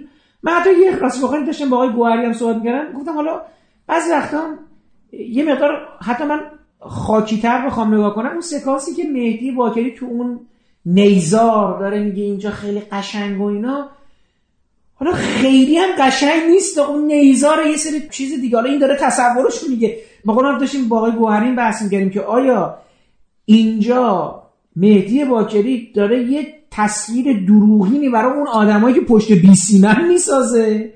که آقا نه اینجا خیلی قشنگه. یعنی داره به یا داره به خودش همچین چیزی رو القا می‌کنه که من اینجا بمونم. اینجا اینجا خیلی هم بهشتی گونه نیست. یک کیلومتر اون برتر آدما دارن جنازه‌هاشون زمین میفته و اینا. این عین بیسیمیه که اتفاق افتاده از تو دل وحشتناکترین صحنه های جنگ. بعد کسایی که منطقه بغلی درگیر بودن همشون روایت کردن. اون قسمتی که لشکر آشورا درگیر بود یعنی مهدی باکری بوده تو فیلم مام هست میگن آسمونش قرمز بود. یعنی شما حجم آتیش رو تصور کن اونجا. از تو دل همچین جایی همچین بیسیمی اتفاق میفته. قشنگ داره سریح و روشن داره میگه به احمد کازمی داره میگه اگر اینجا بودی با هم دیگه شهید می‌شدیم تا ابد با هم میموندیم. ولی من خب وقتی می‌خوام اینو بازسازی کنم برای مخاطب الان حد اقلی از زیبایی رو باید اول نشون بدم بعد برسم به اون جنازه هایی که دور ورش ریخته. این خیلی تماس عجیب و غریبیه. وقتی من میگم نماد معنویت توی جنگ ما مهدی باکریه کل بیسیمو گوش کنی میگه احمد نمی‌دونی اینجا چقدر قشنگه. کاش اینجا بودی. اگه اینجا بودی تا همیشه با هم میموندیم. ببین فیلم موقعیت مهدی رو فرض کنید روایت یک شاعر از جنگ شاعری که این آدم ها رو دوست داره. مثلا دارم میگم آقای مخملوف عروسی خوبان علا رقم تمام ویژگی های خوبی که تو اون دوره داشت شاید روایت یک سیاست مدار از یک وضعیتی که شبیهش رو تو دوتا موقعیت داریم می‌بینیم.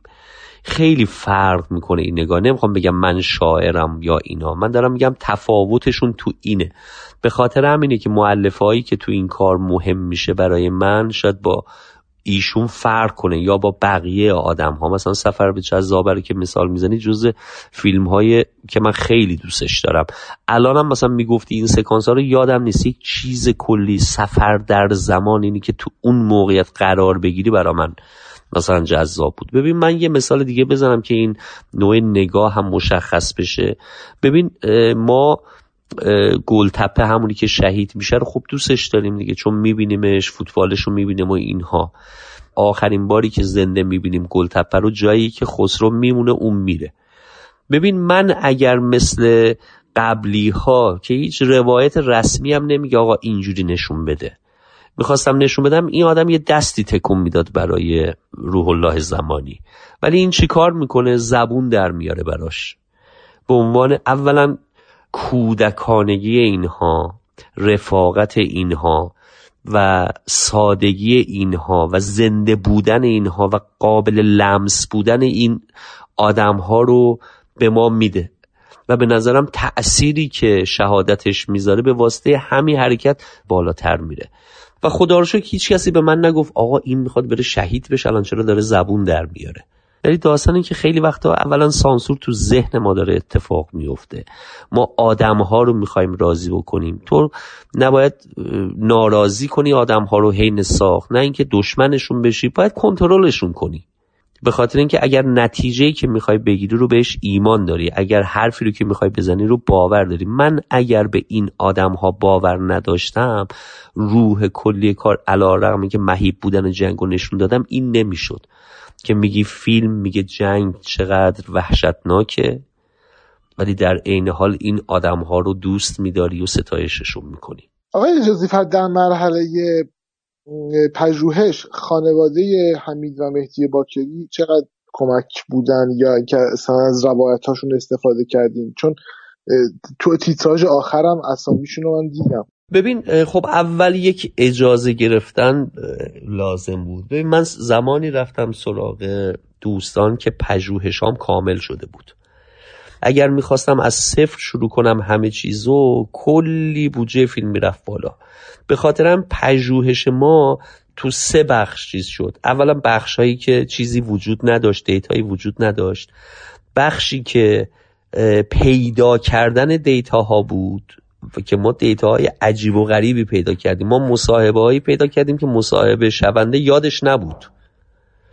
و سومی راستی آزمایی بود. یعنی تمام صوت ها تمام مصاحبه هایی که شده بود تمام مستنداتون شبیه ساخت یک مستند بوده. مخصوصا در قسمت راستی آزمایی خب آدم میگه فیلم داستانیه دیگه خیلی راستی آره چون یک بار یک بار راجع به بدر و خیبر و حمید و مهدی به نظرم کار می‌تونه ساخته بشه با این مشکلات. و من قول داده بودم لاقل به احسان واکری به خانم مدر قول داده بودم که نه جعل کنم. نه تحریف کنم نه قلب واقعیت کنم. این یه قولی بود که من داده بودم. و طبعا خیلی از آدم هایی که اسمشون تو سریال یا تو فیلم میاد در قید حیاتن. ارزش افسوده علکی به کسی ندم و ارزش کاری رو که یک سری آدم ها کردن و کم نکنم. ببین ما الان مخصوصا تو سریال با آدم هایی مواجهیم که الان خط رفت سیاسیشون کاملا برعکسه. یعنی اصلا ممکنه حتی مغزوبم باشن. یعنی مثلا من از جایی شروع کردم که گفتن اسم فلانی می‌خواد بیاد تو کار. و الان آدم حضور داره اون آدم ها حضور دارن توی فیلم. چون من راجب مهدی باکری اون دوره می‌خوام بسازم من راجب الان که نمی‌خوام بسازم. من به خاطر خوشایند کسی که نمیام فلان کس رو حذف کنم فلان کس. و جالب اینجاست که من با آدم هایی مواجه شدم که اگر اینها نبودن که هزار سال این کار ساخته نمی‌شد علا رقمی که خط و ربط سیاسیشون با اون آدما فرق می‌کرد می‌گفتن مهدی باکر رو بدون حضور اون آدم نمی‌تونی بسازی ها حالا کار نداریم الان چی میگه ولی نمیشه اونو نادیده گرفت. ولی خب در عین عالم با کلی آدم مواجه بودم که می‌گفتن نباید به اونها پرداخته بشه. اگر راجب شخصیت معاصر نبود من اینقدر سختگیری نمی‌کردم چون می‌دونستم که آقا ممکنه نتیجه یه جوری بشود که پدر ما رو در بیارن. منظورم فقط رسمی نیست. هم رزما چون به هر آدمی یه سلام به مهدی باکری داده فکر می‌کنه که مهدی باکری رو بیشتر از همه می‌شناسه. و بعد مثلا ما میشنیدیم چطور راجع به آقا مهدی می‌خوان کار بسازن با ما گفتگو نکردن. بابا ما گفتگو تو مثلا سال 65 شنیدیم سال 64 شنیدیم. ما اینها رو جمع کردیم و من زمانی رفتم سراغ خانواده که تک تک خاطراتشون رو می‌دونستم. مثلا یادمه که احسان اومد حالا لطف داشت چون منو دوست داشت فیلمامو دوست داشت اومد حضوری به من بگه نخیر حق نداری این کار انجام بدی. ولی تا به من گفت چی می‌دونی من به جا دست رو جاهایی گذاشتم که احسان فهمید که من چقدر کار کردم. ما نزدیک شیش ماه بدون قرارداد کار کردیم. می‌دونی؟ یعنی منتی به کسی نیست. این نشون میده که چقدر من جدی بودم توی این مسئله و چقدر میگم انگیزهای شخصی پشت این ماجرا بود. سریال آقای اجازه فکیه قرار پخش بشه؟ اصلا در چه مرحله ایه خیلی کار سنگینیه ما تدوین زدیم ولی حالا حالا ها کار داره. جلوای ویژش کار داره. اصلاح رنگ صدا همه اینها کار داره. ولی ما داریم کار می‌کنیم روش. امیدوارم تا پایان امسال تا شاید سالگرد شهادت آقا مهدی تو اسفند ما ایشالله پخش بشه. راجب اجرای صحنه آخر فیلم می‌خواستم ازتون بپرسم که توی آب فرو میرین و کف رود میشینید خب سخت باید باشه. واسه خانم چجوری بود؟ چون دقت هم که من می‌کردم خیلی طبیعی و فکرم خودتونم بودیم یا داشتین سقوط می‌کردید نه من نبودم چون ما به خاطر اینکه آب شفاف باشه که بعدا بتونیم تو اصلاح رنگ درش بکنیم باید تو آبهایی فیلم برداری می‌کردیم که دوربین این توان رو داشته باشه دوچار اوجاج زیاد نشه بعد تو تایمی کار کنیم که مثلا چه می‌دونم مد نباشه اینها ما مجبور شدیم که توی قشم فیلم برداری کنیم و توی عمق هفت متری کار کردیم. این فشار تحمل فشار از طرف یه آدمی که قواس حرفه ای نیست بله ما سه نفر سه نفر هم هستن چون اینا بعد هر دو تا برداشت دیگه اینقدر آسیب دیدگی شدید می‌شد که نمی‌تونستن چون باید حرکت می‌دادیم به دوربین و به خود اون آدم. سه نفر بودن که ما با گیریم در واقع. شبیه کردیم من متوجه نشدم. آره خیلی گیریم. بچه های گیریم خیلی گیریم سنگینی کردن متریالی رو طراحی کردن که تو آب از بین نره. و صحنه دیدنی هم بود یعنی اختتام آره. قشنگ لو رفتم. اینو خیلی جاهام که می‌گفتم وای چی کار کردی؟ آفرین تو اون سره من هیچی نمی‌گفتم. یعنی گفتم بذار بزنم به حساب خودم. دیگه اینو تنها کسی بودی که پرسیدی و لو دادم دیگه. ماجرا. رو حالا آقای حجازی فرم من حالا ببین سکانس پایانی فیلم به جای یه نفر آدم معلق تو آب اگه چندین آدم معلق تو آب بودن ببین منطقا اون قایق که آر پی جی بهش می‌خوره چند نفر دیگه هم جنازه تو اون بوده و اصلا چند نفر داشتن میروندنش دیگه. یعنی ما چند تا آدم باید آدم تو آب بیفته؟ اگه چند نفر تو آب میافتادن به لحاظ شاعرانگی یه وجه داره بعد به لحاظ تلخیش هم آفرین. ببین کل فیلم در مورد جوونایی که دارن پرپر میشن. ببین من تمام صحبت من اینه. ببین من نمی‌خواستم تبدیل به همچین چیزی بشه. یک. آها شما پس نمی‌خواست. نه نمی‌خواستم. و بعد دوباره اون بحث فردیت از بین می‌رفت. ببین قصه اینجوریه که آرپیچی میاد دیواره قایق و سوراخ می‌کنه می‌خوره به باک باک منفجر میشه در اثر انفجار اون دو نفر پرت میشن تو آب و زنده میمونن.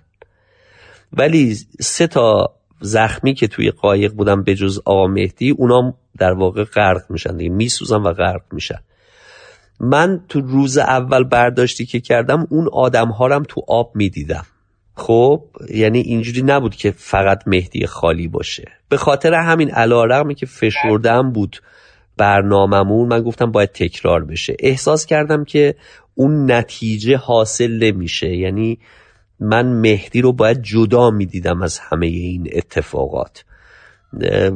اون تأثیر رو نمیذاشت. ببین یک چیزی می‌شد که نه اون می‌شد نه این می‌شد. و از طرف دیگه من حرکت های مهدی تو آب مثلا من یادم که به قواسه گفتم چرا میرقصی تو آب؟ می‌گفت آقا من نمیرقصم. آبه که داره این شکل رو به من میده. من اصلا هیچ من دست و پامو شل کردم آبه که منو داره اینجوری میچرخونه. و حتی ما وزنه میبستیم به دستاش به پاهاش که تکون نخوره. بعد من دیدم چقدر این جذابه. یعنی توی آب وقتی فرو میره این آدم یه جاهایی پاهاش تکون می‌خوره دستش تکون می‌خوره و اونها رو استفاده کردم. من مهدی رو احتیاج داشتم تو اون لحظه. تنها جایی که مهدی تو موقعیت فقط مهدی باکری به عنوان یک شهروند بود همون جایی بود که زیر آب بود. تو بقیه موقعیت ها یک فرمانده بود. راحت ترین و رهاترین حالت مهدی باکری فکر کنم در طول زندگیش از بچگی تا لحظه شهادت همون لحظه که تو آب داشت فرو می‌رفت. این ته ذهنم شکل گرفته بود و درون راسته بود. طبعا ما به خاطر از دست دادن مهدی غمگین بودیم ولی اون شکل فرو رفتن چیزی نبود که اندوه ما رو خفه کنیم. چون حس و حال من به شهادت این نبود واقعا. یعنی قمه باید می بود ولی اون رهایی مهدی هم باید می بود. حرفی رو که زن حمید بهش بعد شهادتش میگه که میگه این بالاخره چشماش یه استراحتی می‌کنه. اینجام برای مهدی این بود بالاخره این خستگیه. در حقیقت راحت شد دیگه. بالاخره راحت میشه از این شها. یعنی اینکه آره آره آره. و این مفقود الاثر شدنش و این داستان آب. ببین می‌دونی مثل چی میمونه این چیزی که داری میگی؟ به لحاظ اجرایی خیلی مثلا ممکنه تصویر جذابی باشه. ولی اتفاقی که میافتاد مثل گم نشدن تاثیر همون پولیوره تو اون صحنه جنگ بود برام. نمی‌خوام الان اینا رو نمی‌سازم چون به همش فکر کردیم دارم میگم دو جلسه فیلم برداری کردیم یعنی ریختیم دور و روز دوم یه مدل دیگه برگزار کردیم. به خاطر حس و حالی ما راشا رو که دیدیم دیدم نه. این حس و حاله یه معنی دیگه میده که من دوستش ندارم. خیلی جاها گفتم من نمی‌تونستم به واسطه اینکه مثلا 500 هزار نفر می‌خوام ببینم فیلمم بکنم 600 هزار نفر به باکری خیانت کنم. من نمی‌خواستم این آدم رو به خاطر اینکه یه عده آدم به به چه بگن که تبدیل به یه اپوزیسیون بکنم. واقعیت این بالاخره یک مهدی باکری بوده یک زیستی داشته و یک باوری داشته. حالا مخاطب می‌خواد دوست داشته باشه یا نداشته باشه. من چیزی جعل نکردم به خاطر اینکه مخاطب بیشتر مهدی باکری رو دوست داشته باشه. من نور تابوندم به اون بخشا من رو اونا تأکید کردم که دیده بشه چیزهایی رو که ما نمی‌بینیم معمولا. حتی توی بحث اینی که آقا در حد یک شعار می‌تونست بمونه که من مهدی باکری نیستم و بعد ما بریم برسیم به شهادت مهدی دیگه. ولی باید این رو هم دوباره توضیح می‌دادم. آقا این آدم برادرش و برنامه همه به به باری کلا نمیگن. به خاطر همین که من سخنرانی محسن رضایی رو تو مسجد جامع ارومیه نشون نمیدم که همه بگن احسنت اصلا خواهره میگه که اینا رو می‌گفت همه می‌گفتن احسنت و بعد برمیگرده میگه چرا مگه برادر تو بود فقط. این بخشاییه که ما ندیدیم. ولی دیگه الان میشه راجع به اینا حرف زد دیگه. همش تصویر از خانواده شهدا که جلوی دوربین ما افتخار می‌کنیم فلان این اینا می‌رفتن تو تنهایی گریه هاشون تو تنهایی هاشون می‌کردن. چون من دیده بودم این صحنه ها رو. وقتی دو تا هموهام شهید شد همه تو مسجد صاف شق و رق وایی میسادن. میگم به خاطر اینکه زمان جنگ بود نمی‌خواستن دشمن شاد کن بشن. بعد شب همه می‌رفتن برادر خواهر تو زیر زمین دست رو گردن همدیگه سه ساعت گریه می‌کردن. Doğuşdan fərmandeyiz gəlmişdi. Məciddə iynə salmağı yox idi. İnsafən də qəşəh danışırdı. Səndən Həmiddən də bətər tərifli idi. Deyirdi ki, sən də mənə çətin əməliyyat var, Həmidi yolludun qabağa. Hamıda bəh-bəh bərəkallah deyirdi sənə məsciddə. Bunda dedi ki, Həmidin cənazəsini qoymadın Geytərələ. Deyə Mehdi de, ya şəhiddən hamısının cənazəsini 그때만 내가 다시 갈 수는 없는 거다. Yeah, believe me.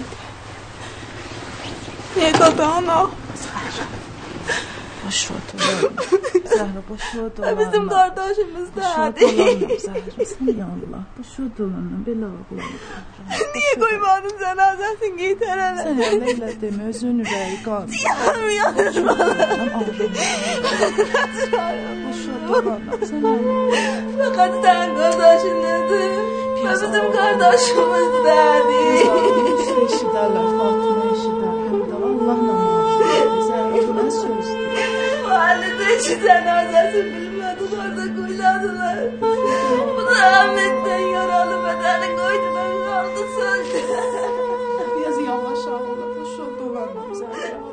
ببینید همون نکته که شما در مورد شاعرانگی یا به هر حال شعری تلخ شعری حزنانگیز از جنگ می‌خواد بگه و در این حال جنگ یک واقعیت یک وجه زمخت ترسناک مهیب و ویران کننده داره. چیزی که جهان به قول معروف آدماش رو همجور که شما میگین تو خلوتشون به گریه وامی داره. جوانای مملکت رو که می‌تونن بمونن و کشوری رو بسا...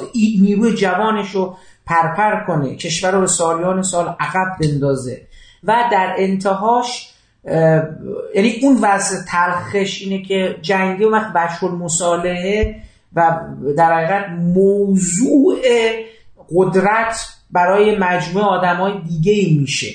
و حتی بروزتر از این ماجرا اینه که در همین که شما میفرمایید یعنی این موضوع چالش برانگیزتر هم هست که رزمنده های اون دوران چند دسته میشن کما که من چند وقت پیش داشتم دوباره نگاه می‌کردم به وصیت نامی فکر کنم حمید باکری بود که میگه سه دسته میشن و این خیلی معروف اون نکته که چیز می‌کنه آره من اگه بهش اشاره نکردم به خاطر اینکه سندیتی آنچنانی براش پیدا نکردم نه می‌تونه داشته باشه ولی من پیدا نتونستم پیدا بکنم نک- آره. نکردین دیگه شما پیدا آره. یا به این پیدا. سراحت. آره آمد یه بله. چیزی بهت بگم ببین این آدم ها آدم های درجه یکی بودن مردونه با دست خالی رفتن جنگیدن. و هیچ کسی نمی‌تونه اینو انکار کنه که ما با تمام دنیا جنگیدیم تو این هشت سال. یعنی هر کسی هر چیزی غیر از این بگوید ببین واقعا یعنی نامردیه. با تمام دنیا جنگیدیم با دست خالی جنگیدیم. اشتباه کردیم حماسه خلق کردیم پیروز شدیم شکر. ببین مثلا یکی از مشکلات من این بود که خیبر و بدر به نوعی می‌تواند عدم الفت باشد. می‌دونی چی دارم میگم؟ اصلا اولین بار بود که راجع به دو تا عملیاتی که به نتایج مشخصشون نرسیدن ما داشتیم کار میساختیم. همین مسئله بزرگی بود چون نگرانی ها وجود دارد. ببین این آدم ها رو ستایش می کند جنگ رو زیر سوال می‌برد جنگی که تحمیل شد به ما. خب حالا اینکه می‌توانست تحمیل نشود و فلان این حرفا رو من کاری ندارم. چون کار من نیست این اینو پژوهشگرانی که صفر تا صدم می‌دونن باید بیان بگن. نه حالا آقای اجازه فقط یه لحظه اینجا واسه یعنی شما واقعا کار شما نیست. من می‌خوام یه سوال بپرسم به عنوان یه هنرمند کسی که پژوهش داره می‌کنه. این موضوعش موضوع این هست که جنگ مسیرش به کجا می‌تونست بره؟ آیا واقعا می‌تونست زودتر متوقف بشه؟ آیا واقعا نمی‌تونست؟ می‌دونی چرا من اینو دارم مطرح می‌کنم؟ ببینید چون که شما میگید که من می‌خوام فیلمی بسازم. یعنی سعی کردی فیلمی بسازی که نه تنها مثلا دهه شستی پنجایی که من جز بشم رو بگیره بلکه باید با نسل جدیدی که کاملا از اون دنیا و اون آدما بیگانه شده. ببینید نکته باکری اینه. الان سردارای ما حتی چیزی نیستن. سردارای ما الان برخیشون دارن مثلا در لباسانات زندگی می‌کنن. برخی دیگهشون به لحاظ مالی وضعیت خوبی دارن بعضیشون هم ندارن. یعنی الان چیزی که تصویری که داره از یک فرمانده لشکر مهدی باکری نشون میده می‌تونه مثل یه سیلی تو صورت خیلی ها باشه. خیلی از مسئولین باشه. من امیدم به اینه. امیدم به اینه. اینو بعید می‌دونم. اینا با خیلی چیزی قبل از یعنی با وضعیتی که داره روبرو چششون رخ میده باید به همچین سیلی رو میخوردن. ولی ببینید من فکر نمی‌کنم یعنی مقدمه این قابلیت داره ولی فکر کنم اونها اصلا سر هوش بیان. اگر یک نفر رو هم یک نفر رو هم واقعا دارم میگم مثل یه چک بخوره تو صورتش یادش بیفته به نظر من من کارمو کردم. تو اون بخش دارم عرض می‌کنم. ولی فیلم نظری نمی‌خواد بده تو این زمینه. اصلا قرار نیست این نظر رو بده. ببین آدم هایی که زندن زندگی دارن عاشق میشن زن و بچهشون رو دوست دارن و به حرفی که می‌زنن عمل می‌کنن. یه جایی مهدی باکری برمیگرده میگه که آقا چون توی مجنون این اتفاق افتاده اینا تا لحظه آخر مقاومت کردن ولی خیلی محورا عقب کشیدن. اینها ببین مثلا دارم میگم من بیسیما رو گوش می‌کردم. بعد یه جایی می‌دیدم چقدر عزیز جعفری با مهدی باکری و مثلا احمد کاظمی داره تند حرف می‌زنه. بعد چون اون آدم زنده بود من ازش طبعا می‌گفتم ای بابا این چه آدمیه. بعد هرچی تو پژوهش جلوتر رفتم دیدم آخر جلسه مثلا میگه شام میایین خونه ما اون میگه نه شما بیاین خونه ما. اه. اینا ببین یه عده آدمی بودن دور هم دیگه یه عده رفیق بودن با هم دیگه که با هم بحث داشتن دعوا داشتن. من الان اگر فقط اون بحث رو بذارم اون ادامش رو نذارم به نظر تو به واقعیت خیانت نکردم؟ من اینجوری می‌خوام بگم آقا از جعفری آدم بدی بوده اینا باش مسئله داشتم خب نداشتم با همدیگه بحث داشتم با همدیگه یه جاهایی. یه جاهایی با همدیگه علیه فلان کس بحث داشتن. یه جاهایی احمد کاظمی مثلا اشتباه داشته. یه جایی اون داشته این داشته. ببین واقعیت جنگ رو تو گزیده ای نمی‌تونی ببینی. دو شب در میون یا مهدی باکری مثلا شام خونه عزیز جعفری بوده یا عزیز جعفری خونه اینا بوده. محسن رضایی تنها کسی بود که از مهدی باکری حمایت کرد. اون موقع حالا دقیق شاید یادم نباشه اسم سپاه بگم. سپاه منطقه همون شمال غرب و اینا که مرکزیتش تو تبریز بود حکم فرماندهی رو داد به اسم یاخچیان وقتی مهدی باکری فرمانده لشکر بود علیه مهدی باکری نامه می نوشتم به محسن رضایی. محسن رضایی وایساد پشت مهدی باکری. خب به نظر تو من الان به خاطر اینکه آقای محسن رضایی یه هزار تومنی میاره نشون میده مثلا یا یا شاس میگه یا ساشون یا همه ول می‌کنه الان سیاست و قدرت و بیام به خاطر اینکه مثلا بگم آی مردم بیام اینو مثلا من تحریف کنم. بگم محسن رضایی با مهدی باکری مخالف بود. من نمی‌تونم اینا ببین گزیده دیدم بخش بخش دیدن کاری نداره. اون وقت میشه یک نگاه به نظر من چی میگن دروغینی که جامعه رو به یک سمتی داره. بازم از حقیقت دور میشیم فرقی نمی‌کنه. میگه قرائت رسمی این خیانت رو در روایت می‌کنه. بعد خب جریان غیر رسمی به همون مدلی برخورد کنه. خب من الان صحنه هایی بوده که اعتراض کردم به فرمانده جنگ چون گفتن نظراتتون رو بگید. یا آخرش جواب بیسیم محسن رضایی رو نمیده میگه این فرمانده منه. مستقیم به من بگه برگرد من باید برگردم. و چون من نمی‌خوام برگردم جوابشو نمیدم. یا بقیه که میگم بیا همون دوستاش میگم بیا میگه هر کی منو می‌خواد بیاد اینجا. ببین اینا می‌دونیم من اگر سمت اینها خیلی نرفتم توی سریال تو بخشایش می‌بینیم اینا رو. ولی سمت این نرفتم چون نمی‌تونستم کامل نشون بدم. من باید کامل نشون بدم اون وقت مخاطبم باید تصمیم گیری بکنه. ولی من بخوام آقا فلان جریان رو بزنم یا محبوب فلان جریان بشم بیام جل کنم. چیزایی که اتفاق داره میفته صبح تا شب. من الان راجع به جنگم بخوام حرف بزنم از دو طرف منو خفه می‌کنن. یا من نوعی رو دارم میگم. بخوام راجع به چرایی های جنگ حرف بزنم. از شمالی ترین قسمت یعنی العزر تا طرح مانورشون رو ارائه میدن. قبلا هم اینا مفصلا توی جلسات بررسی شده روش بحث شده. دوستان قرارگاه در جریان همه کمبودهای ما هستن. منتها از اون آقا از کمبودا همینطوری نگذره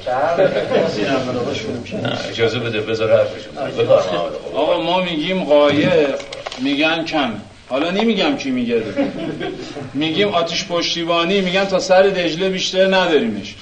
میگم اسلحه غیر آرپیجی و کلاش چیز دیگه نداریم میگم سیم خاردارم به ما نمیفروشه آقای کارزنی اینو صد بار ما شنیدیم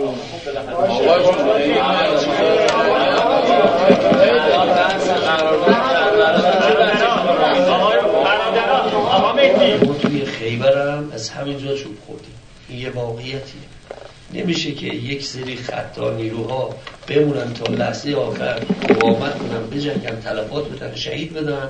بعد یه سری محفرهای دیگه برادرهای دیگه با کوچکترین مقاومت عقب نشینی کنن. ما اینو تو خیبر دیدیم. اگر قرار باشه بازم همین شکلی پیش بریم من همینجا می نویسم امضا میدم که بعد این خیبر میشه. اینی که واقعیت ما جزایر مجنون رو توی خیبر نگه داشتیم. اگر فرمان امام نبود اونم داده بودیم رفته بود. این چند خیبر من عقب نشینی کردیم چون امکان مقاومت نبود. همینی که شما زنده برگشتید من زنده برگشتم یعنی امکان مقاومت بود. یعنی چرا؟ این چه حرفی شما می‌زنید؟ برادر حاجی گفت؟ با دقیقه سکوت آقا محسن توی یکی از زیبایی پشت بیسیم بهش میگم برگرد. بر نمیگرده. نه خودش نه نیروهاش. هم شهید شدن هم مفقود. بعد توی محورهای دیگه با کوچکترین مقاومت عقب نشین. مسئله بعدی مسئله فرماندهیه. فرمانده اگر عقب باشه همش به نیروش بگه برو فلان جا برو فلان نقطه این اتفاقا میفته. ولی اگر فرمانده خط اول باشه به نیروش بگه بیا این خیلی فرق می‌کنه با اینکه بگه نیروی من برو.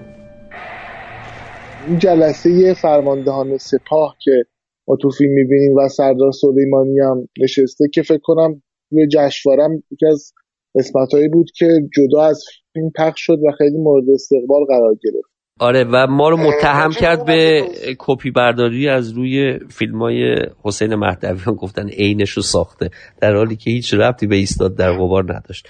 اونم کاش وقتش می‌شد می‌گفتم چرا بازسازیش کردم. میفرمودین. بفرمایید. خب نه بخواستم ب... یه توضیح بدین راجع به اون صحنه و بپرسم توی اون سکانس غیر از آقای محسن رضایی و سردار سلیمانی و مهدی باکری کس دیگه هم هست؟ چون به ما که نمی‌دونیم. یعنی که خودتون مثلا بدونید که فلان بازیگر داره نقش فلان آدم رو بازی می‌کنه. آره زین الدین رو ما داریم اونجا رشید رو داریم. بله رحیم صفوی رو داریم محسن رضایی رو داریم عزیز جعفری رو داریم سرنگ حسنی رو داریم از ارتش. اینا همشون چیزه. ولی مثلا من یه چیزی راجع به اون بگم بهتون. ببین ادبیات اون دوران شعار دیگه. همه مثل مثل همین اوورکوت کره یا که همه میپوشیدن. عین مصاحبه کردن ادبیات اون دوران. نه ادبیات انقلاب ما انقلاب ادبیات خودش رو داره. حالا که چهل سال از روش گذشته این ادبیات رو من به کار ببرم پس می‌زنه مخاطب الانمو. و به خاطر همین تلاش کردم که یک سری چیزها رو نیارم. یکی از دلایل انتخابم تو بعضی بخش ها همین بود. حالا توی این جلسه وقتی این حرف ها مطرح میشه باید سندیت داشته باشه و وقتی من بازسازیش می‌کنم از بار شعاریش کم میشه بهشون میگم مثلا انگار مستند نمایی کردن به خاطر مخاطب گاردش میشکنه یه ذره هم جلسه اول با تصویر ویدیویی شروع میشه بعد از یه جایی به بعد بله. ویدیویی قطع میشه بله. میزانسن درون بله. و بعد مثلا دارم میگم اونجا که دوربین میاد پایین یه دوربین بدست از اون ته وقتی سراغ دوربین ما میاییم که پایان پلانه چون اونا رو دیده این حالت شعاری نمی‌گیره این دیالوگه چون روح پرده بعدیم هست تبدیل به دوربین خودم میشه. حالا یه شیطنتی که اونجا میگه که با دوربین ویدیو رد میشه از پشت سر آقا مهدی. و خب حالا می‌گفتم خب من این تنها جایی بود که نمی‌تونم ادبیاتش رو تغییر بدم چون میشه جعل. من اینو گذاشتم. جای دیگه فیلمم نیستین. چیکار کنم؟ از تیتراژم هم اون مدلی شروع می‌کنم. یه دونه تو شروع داشته باشم یه دونه تو پایان. که یهویی یک وصله ناجور اون وسط نباشه. ببین من می‌تونم بگم راجبه کارایی که کردم که مخاطب. ولی در راست عذر می‌خوام آقای و تصاویر تیتراژ خیلی خوبه. یعنی اول آره فیلم آره که آره دیدم فکر کردم تصاویر آرشیویه. بعد که یه شاتی هست که مهدی باکری یعنی خودتون با بله، بله. متوجه شدم که نه تصاویر آرشیوی آره و اصلا ما چیز. کردیم. اینو چون گرفتیم دیدیم اصلا اینقدر چیز مستند طور اصلا شاید متوجه بازسازی نشن و به خاطر همون اون اضافه شد. توی سریال از این نوع سینه زنی ما استفاده می‌کنیم چون یکی از مشخصه های لشکر آشورا بود. یعنی مدل سینه زنیشون فرق می‌کرد توی جبهه که تو سریال مفصل تر می‌بینیم این چیزها رو. بعد این جلسه ای که من دارم بهتون میگم توی خیبر بوده. من ولی من اینجا قبل بدر نشونش دادم. به خاطر اینکه بتونم در راستای این پرده بندی کردن استفاده بکنم برای پرده بعدیم یعنی تنیده کنم اینا رو تو هم دیگه. ولی در واقعیت همزمان با خیبر بوده. بعد شهادت حمید رشید میاد توی یه جلسه اینا جمع میشن که احمد کاظمی انگشتش رو از دست داده. اینا اینقدر گشنن که دنبال یه چیزی برای خوردن میگردن که مهدی باکری یه کتری سوخته پیدا می‌کنه توش یه سیب زمینی سوخته بوده نصف می‌کنن می‌خورن. احمد کاظمی هم دنبال آب نمک بوده که انگشتش بذاره اون تو و اونجا این حرفا مطرح میشه. ولی من بردمش توی یه جلسه توجیهی که جلسه هم وجود داشته و حرفی که احمد کاظمی می‌زنه میگه آقا امکانات کمه و فلانی حرفا توش هست. این حرف آقا مهدی رو دوباره تو اون جلسه تکرار می‌کنه. ولی عین این چیزایی که میگه اولش در واقع تو خیبر بوده. اینم من آوردم قبل بدر گذاشتم. یعنی تاکیدم رو روی اون گذاشتم. من یه سوالی هم در مورد حالا تدوین و اینا داشتم. خیلی برام این نکته جالب. ببینید یعنی تدوین منظورم تو تدوین رواییتونه نه حالا. ببینید در حقیقت پرده من باکری نیستم و پرده لباس های خیس. یعنی آخرین قصه در حقیقت. من باکری نیستم ما روایت این دو نوجوان رو که حالا جوان و اینا می‌بینیم و این سکانس مثلا به دوش کشیده شدن در حقیقت اونی که شهید شده توسط اون یکی بلافاصله کات زده میشه در حقیقت به این سکانسی که ما الان در موقعیت فعلی یعنی موقعیت شهادت بعد از اینکه مجبور شده به جنازه دوستش رو به کول بگیره و با خودش بیاره. یا مثلا تو همون سکانس چیز همون مال اون بخش لباس خیز شما انگار این اجازه کشف رو به مخاطب مثلا نمی‌دید جوری که او متوجه بشه وقتی دارید در مورد لباس های خیس صحبت می‌کنید بلافاصله قضیه افتادن تو آب و خیس شدن دوباره لباس های اون آدم داره تکرار میشه. به یه معنا این اتفاقات خیلی پشت سر هم کات شده در که مثلا می‌تونست اصلا ضرورتی داشتین که اینا رو شما کنار هم قرار بدید اینجوری؟ ببین ما ترکیبی از تمهیدهای پیچیده مثل همون توبه نامه که در حد یک سوال ایجاد میشه. ببین پکیج ببین جدا ببینی پرده ها رو من خودم می‌تونم برات چند تا مثال دیگه بیارم از این قضیه. ولی قبلش رو ببین چه اتفاقی افتاده. ببین داستان اینه که توی اون وقتی کات میشه به برعکسش رو گفتی تو وقتی می‌گیره رو دوشش کات میشه به اون صحنه برفی که گلتپه اینو در واقع دوش رو دوشش گرفته. ببین چیز این پرده ناخداگاه می‌تونست این سوالو به وجود بیاره که مهدی کو؟ ببین کل پرده یک قرین سازی حسیه. یعنی ما به جای اینکه بیایم دم دستیتر نشون بدیم که به مهدی خبر رو میدن مهدی میره تو افق مثلا یه گوشه غمگین میشه یعنی جعل حقیقت کنیم. اومدیم سختترین کار انتخاب کردیم. دو تا دوست رو نشون دادیم که ما حس دو تا برادر رو بازسازی کنیم. مخاطب دوست داره که یک لحظاتی پیش بینی کنه. مخاطب دوست داره که به بغل دستش بگه ای ای این عین همونه ها که اون اونجا اونو رو دوشش کشید. ببین این برای مخاطب گسترده است. چیزی که فیلم یعنی من به مخاطبی که می‌خواد بلیت بخره بیاد تو سینما فکر کردم برای این چیزا. اون لباس خیسم که گفتی ببین تو برداشتت از این بودی که این توی آب میفته ولی بغل زنی که داره با مهدی حرف می‌زنه توی سینی لباس های خیسه بهش میگه که کی میشه که اینقدر تو عجله نداشته باشی که من تو رو با لباس های خیس راهیت نکنم. یعنی اینقدر حضورت کوتاه مدته تا لباساتو بشورم پهن کنم تو باید بری و لباسای خیس رو میپوشی. یه جور پیشبینی تقدیرشه می‌دونید یعنی می‌خوام بگم انگار تقدیرش رو که این آدم تقدیرش با آب گره خورده. این لباسش خیس خواهد. اصلا چون پیشبینی این خانوم همسرش در نمیاد آره. نه نه. ببین این اینجوری تفسیر اینجوری نیست. ببین داره گله می‌کنه از نبودنش. به نظرم این بیشترین برداشتی که میشه اینه. تا اونی که میره تو آب. کسی که می‌دونه سرنوشت مهدی رو همون اسم پرده رو که می‌بینه می‌فهمه چه خبره دیگه. میشه اون تفسیری که تو داری می‌کنی. ولی بله. کسی که پایان مهدی رو نمی‌دونه وقتی آرپیچی می‌خوره به قایق تو سینما میگن اوه میگن مخاطب یا سرش تکون می‌خوره این یعنی نمی‌دونه. ماجرای مهدی رو نمی‌دونه چه اتفاقی براش میفته نمی‌دونه که تو آب گم شده این آدم. اون وقت اون لباس خیس رو چی میگن تأثیری که رو تو گذاشته رو روی اون نمی‌ذاره. می‌دونی چی دارم میگم؟ چون قبل از اینکه زن اون دیالوگو بدونه تو می‌دونی اون اتفاق افتاده به خاطر همون. اون لباس خیسه برای تو یه کارکرد دیگه ای داره. ولی برای مخاطب عامی که نمی‌دونه داستان مهدی رو یه کارکرد دیگه داره. ببین واقعا نمی‌خوام تحلیل کنم ما واقعا به همه اینا فکر کردیم ما. یعنی راجبش بحث کردیم. ساعت ها با حسین بحث کردیم ما. مثلا دارم میگم ما توی چیز تدوین نهایی. اصلا این جایی که صفیه بهش میگه کی میشه که تو با لباسای خیس. نری این اصلا مال اینجا نبود تو فیلم نامه.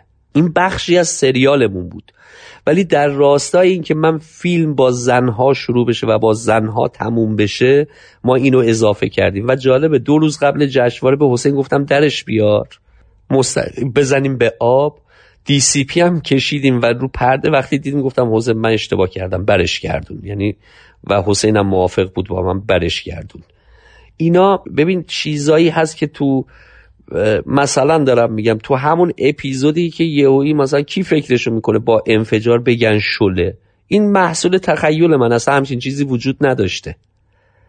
ولی اینی که این زندگی جریان من در حد همین قد تخیل کردم. یعنی اینقدر انتظایی یک سری آدما نشستن دارن به آتیش نگاه می‌کنن بعد قمقمه هاست. خیلی تصویر عجیب و غریبیه این قضیه. این ولی همین آواز عراقی ها ببخشید این که صدای آواز بله یزل کردن اونا. بله. اون مستند یا اون باز تخیل؟ بله نه مستنده مستنده.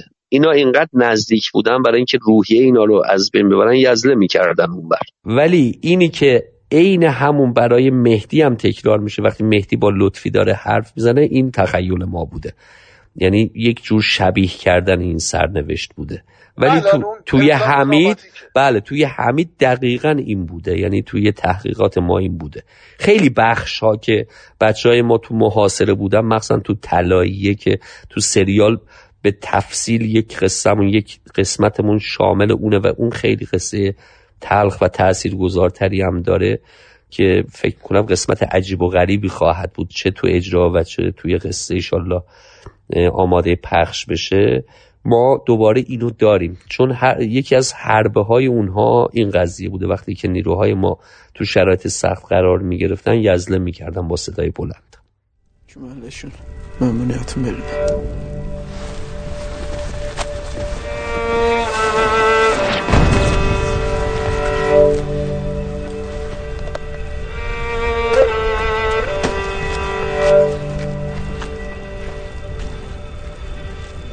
فرمانده لشکرت برادرشو نزاش بیارن عقب. بعد تو داری پارتی بازی می‌کنی؟ خجالت بکش.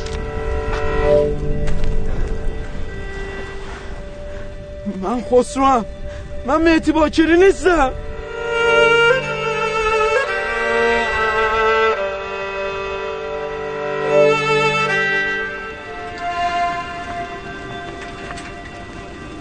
من من قارداش وارو هستم. اش امان بالون من سختم آه میکره. ماما فقط سم لبه بس باقتون نظر آلا رو تیرو بریدم بیان نار آیان نار ماما سم منو مشکم سم. مرانا دوستو سم منو بیترین دوستو سم والا دوست. ماما سم نمارو چو خسته سم ماما. بابا سن من یه نازل نیست. خس و خفا نیستن دانشان برو خب. نفس. ماما دیم اون قدر بایانی که دخ با هم زاده شده چون دیم یه سستان رو. دیم این دیشی قرار دیگار دو شده بزره نوه حضرت عبالفز امام سینه بسن گو Düz oturuyorsan ses sanmıyorsan okuyayım. Gözün üstü çek çek Halledi.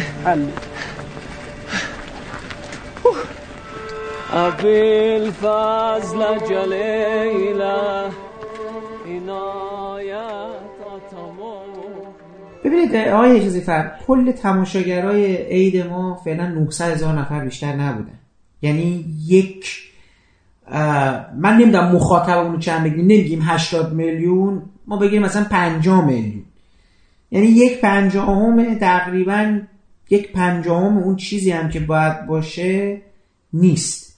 شما فکر کنید وضعیت سینما ایران چجوری خیلی روک که موقعیت مهدی هم یکی از مو... یکی از موقعیت هاشه شما معتقدین این فروش درسته؟ یعنی خوبه؟ برای فیلم داره کار می‌کنه اصلا؟ یعنی مخاطب شما دیده فیلمو اصلا؟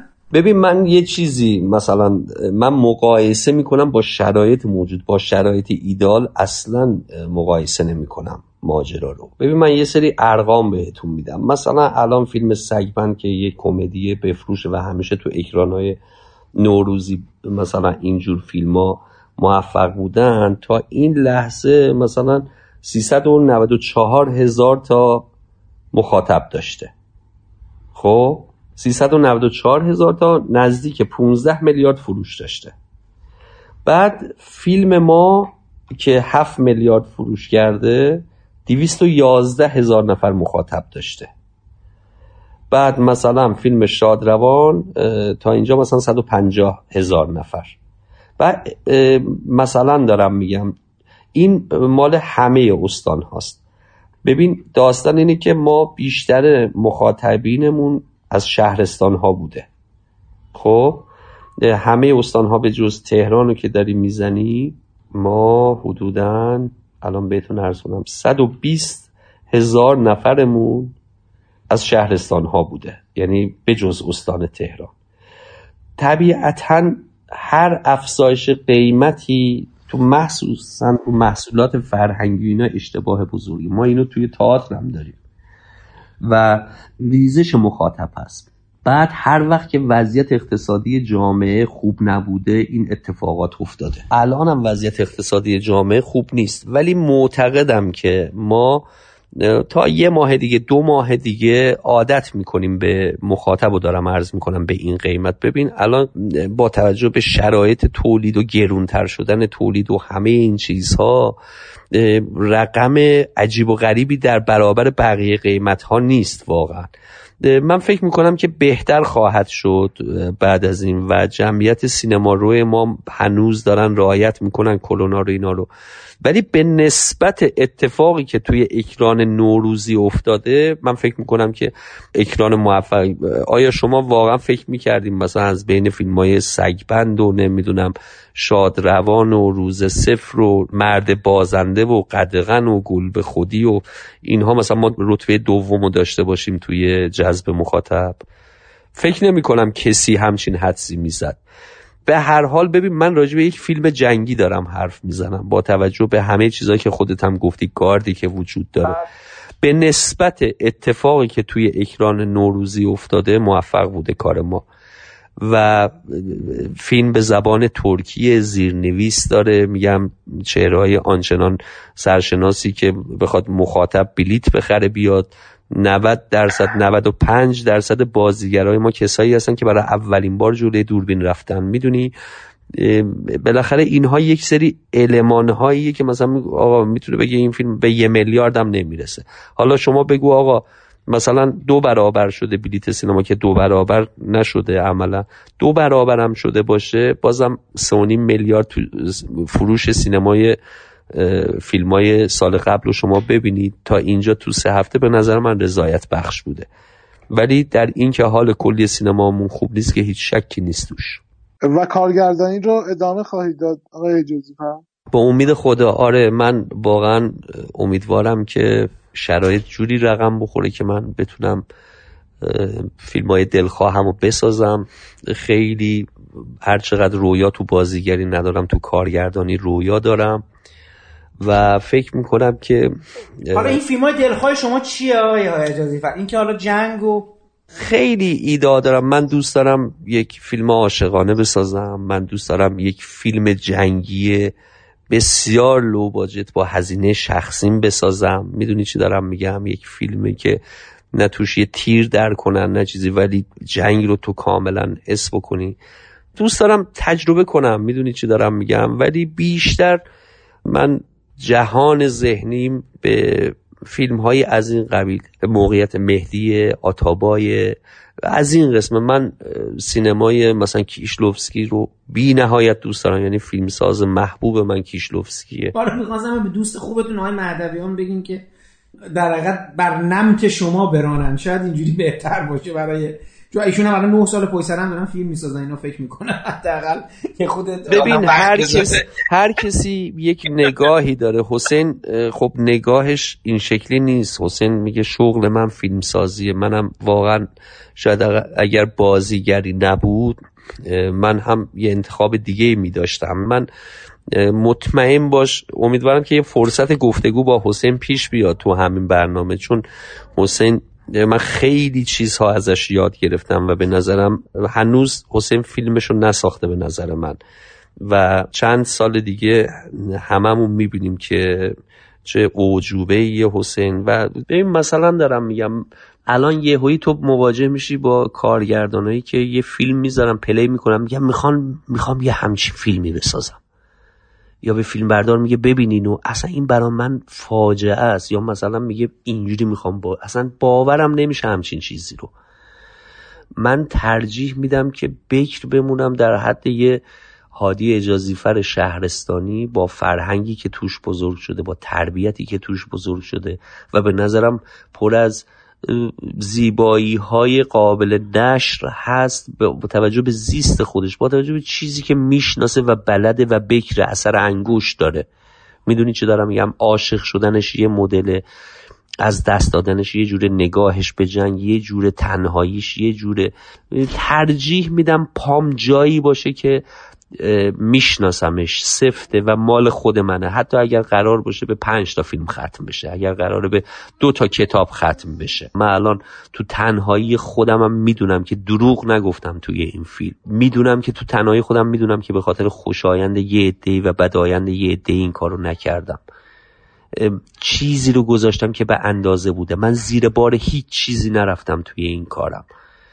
اگر می‌تونست از این بهتر باشد ایراد من بوده چه تو محتوا چه توی فرم. اگر گفتم ساده باید باشد به مثلا خواستم به زبون ساده توضیح بدم به عواملم گفتم فیلمم باید شبیه مهدی باکری ساده باشه. تلاش کردم که بکشم تو خودم. ببین ما یه جایی مطمئن بودیم که فیلم به فجر نمی‌رسه. اصلا میس... گفتیم میسا اگر می‌دونستم به فجر می‌رسه شاید دروگوتر از این می‌شدم تو فیلم.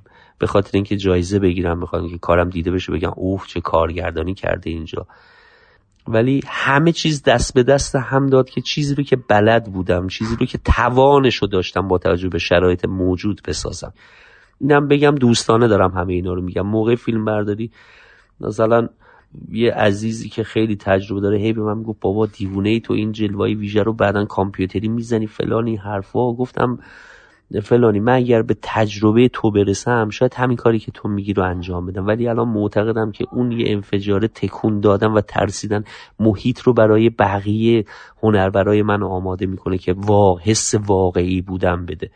ما شعر رو تخیلمون رو چیزهایی که از گذشته رو تلاش می‌کنیم تا در واقعی ترین شکل ممکنش به مخاطب ارائه بدیم. من و گروه هم این تلاش رو کردیم. من رفتم سربازی دیپلم نمی‌تونم به خاطر اینکه فرار کنم از سربازی مثلا درس خوندم تو برجک رتبه 22 مثلا سراسری رو آوردم. بدون هیچ سهمیه بدون هیچ ویژگی خاصی اومدم هزینه ده هزار تومنیه که خونواده به زور به من می‌داد و صرف تاعت کردم صرف سیگارم و در واقع کارایی که می‌کردم. حتی ژتون غذام نمی‌تونستم بگیرم. من اینجوری زحمت کشیدم اومدم. به خاطر همین برای خوشایند هیچ کسی هیچ کسی هیچ کاری نمی‌کنم.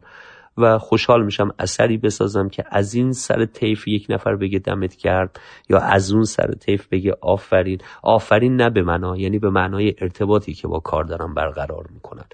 اصلا طبعا احترام قائلم برای کسانی که دیدم فیلمو بدون پیش زمینه و اینها و دارن نقد می‌کنن ایراد می‌گیرن. من خودم تو تنهایی می‌دونم چیایی که ایراد دارن می‌گیرن درسته و چیا درست نیست یا انتخاب من نبوده است اصلا.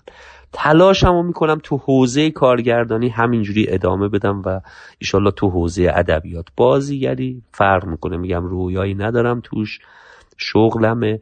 و امیدوارم یه زمانی یک شرایطی فراهم بشه حداقل شرایط فراهم بشه که من فقط دیگه تمرکز کنم روی کارگردانی. اینم منبر آخر. نه مرسی بسیار عالی. ولی آقای عزیزم من یه سوال خیلی کلیتر که شاید خیلی بپرسن می‌خواستم ازتون بپرسم. ببینید حالا تو خلوتتون یا تو برحال در حضورتون احساس می‌کنید که حضور شما در پروژه های مثل ماجرای نیمروز و کلا همکاریاتون با مهدویان از یک سو یا اصلا کلا همکاریتون با آقای حاتمیکیا و کلا یک جور به یه معنا برادریتون ثابت شده به مجموعه صدا سیما.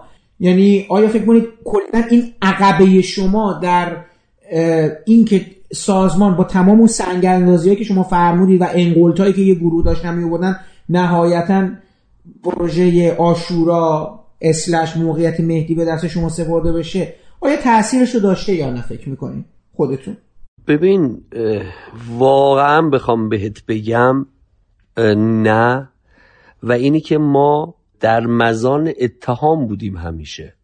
شما مثلا یادت رفته که در رد خون توی آنتن رسمی چی گفته شد راجبه اون که بله اصلا مثلا رد خون فاز رسمی رو که اصلا ولش کنیم من اعتقاد دارم که رد خون یه مسیر جدایی رو داره از ماجرای نیمروزه من خودم شخصا آقای حجازی فر اصلا اونو بیشتر دوست دارم. یعنی خیلی بیشتر. اونو که اصلا دوست ندارم. حتی راجب ماجرای نیمروز. ببین اصلا شما بدونید که چه اتفاقا چه مخالفت هایی بود توی خود صداف سیما. ببین مثلا دارم میگم مدیر سیما فیلم جواد رمضان نژاد می‌خواد پروژه باکری رو را بندازه بعد یه همچین پیشنهادی بهش می‌رسه و بعد فکر می‌کنه که خب هادی چون که قیافش می‌تونه شبیه مهدی باکری بشه باید بازی کنه این.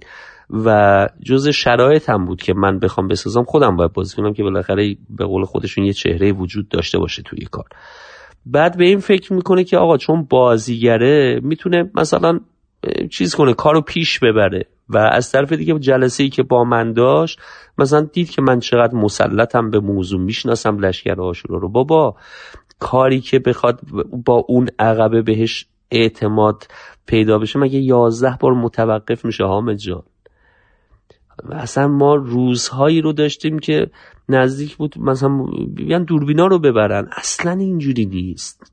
مهم نیست بقیه چه فکری می‌کنن. اصلا مهم نیست. بالاخره چی میگن؟ من نقشهایی بازی کرده بودم که خیلی دوست داشتن تأثیر داشت. طبعا تو شنیده شدن حرفم بعدا تو مذاکرات این حرفا تأثیر داشت.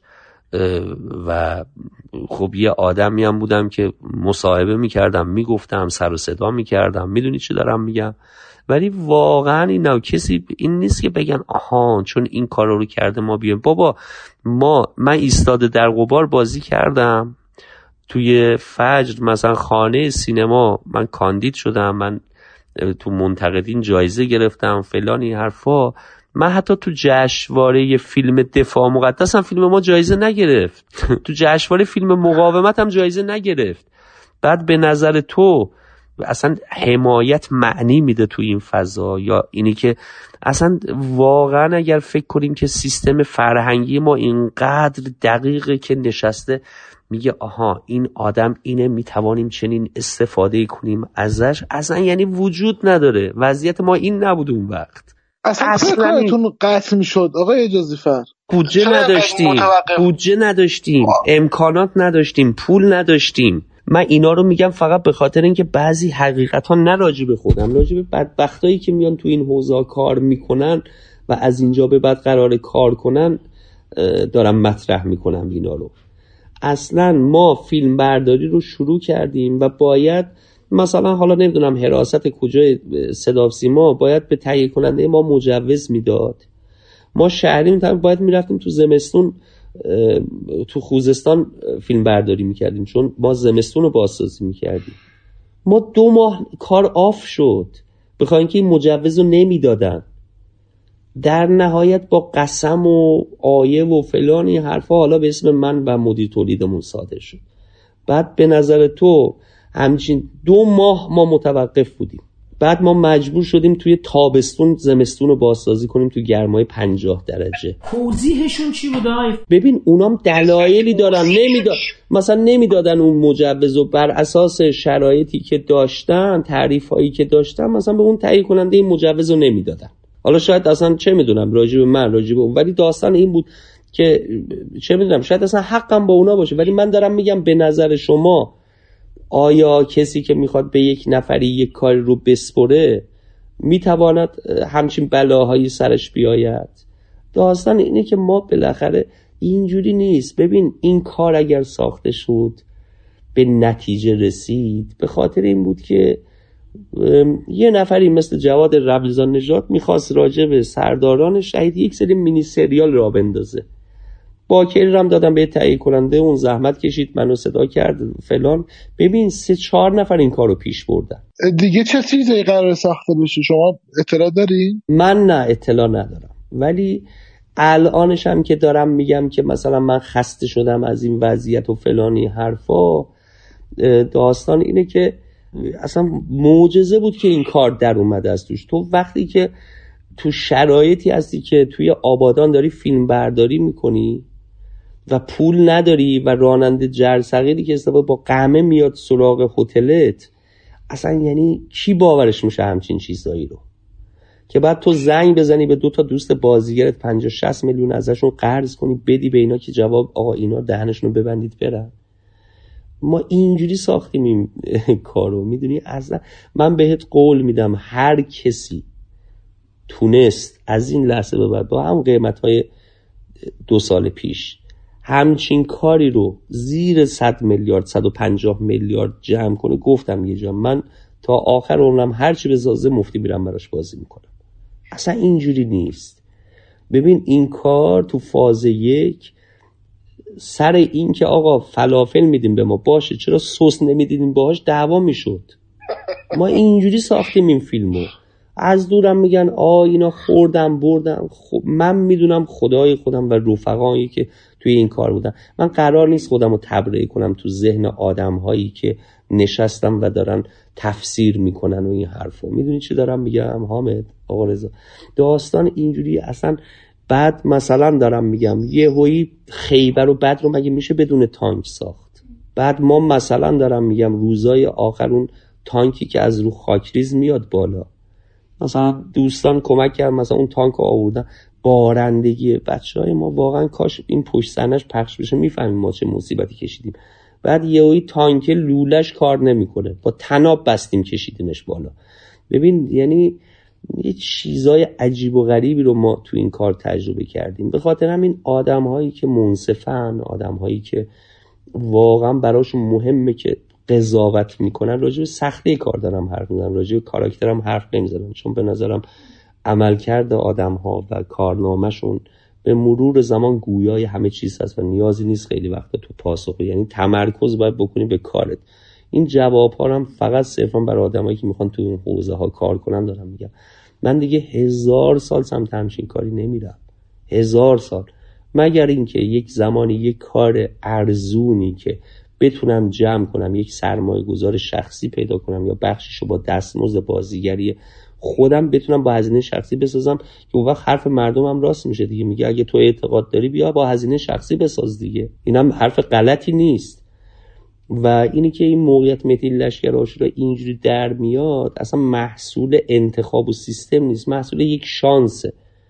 می‌دونی؟ یه آدمایی می‌خورن به طورت که باور دارن و پای همه سختیش وای میسن. لزوما کار بعدی هم از این جنس می‌تونه نباشه کما اینکه همین الان مگه پخش نمیشه از تلویزیون یا از سایر رسانه ها می‌بینیم کارا رو دیگه. ولی واقعا دارم میگم ما سابقمون سابقه کارمون با حسین مهدویان جز دردسر برای ما هیچ چیزی نبوده است. برای خودش هم جز دردسر چیزی با ما ایستاده در قبال کار کرده بودیم همرزمای احمد متوسطان پرخاش می‌کردن و گفتن شما شیر و گربه نشون دادید. اصلا اینا رو که کسی نمی‌دونه که. فیلم اینی که در آستانه اکران نزدیک بود توقیف بشه اینی که حبیب الله والی نجات پرونده براش تشکیل میشه تو دادگاه اینا رو که کسی نمی‌دونه که. همه فکر می‌کنن آقا گل و بلبل هم هم دارن سکه میدن فلان می‌کنن و این حرفا. همه هم که دیگه الان وقتی یه کاری به نتیجه برسه همه می‌خوان باید عکس بگیرن. و جالب اینجاست که کلی آدمایی از الان از ما تقدیر می‌کنن که یک کمک به ما نکردن. ولی مهم نیست. مهم نیست که اگر کار خوبی شده که دوست دارن به نیت اون آدم هایی که رفتن و جونشون رو دادن و بهترین آدم های روزگار بودن هیچ منتی به کسی نیست. من واقعا دارم میگم افتخار می‌کنم. که این قسمت من شد این کار و فقط اگر از سختی ها میگم به خاطر اینکه روال یه ذره بهتر بشه برای اون بیچاره هایی که بعد از من قرار از این کارا بسازن.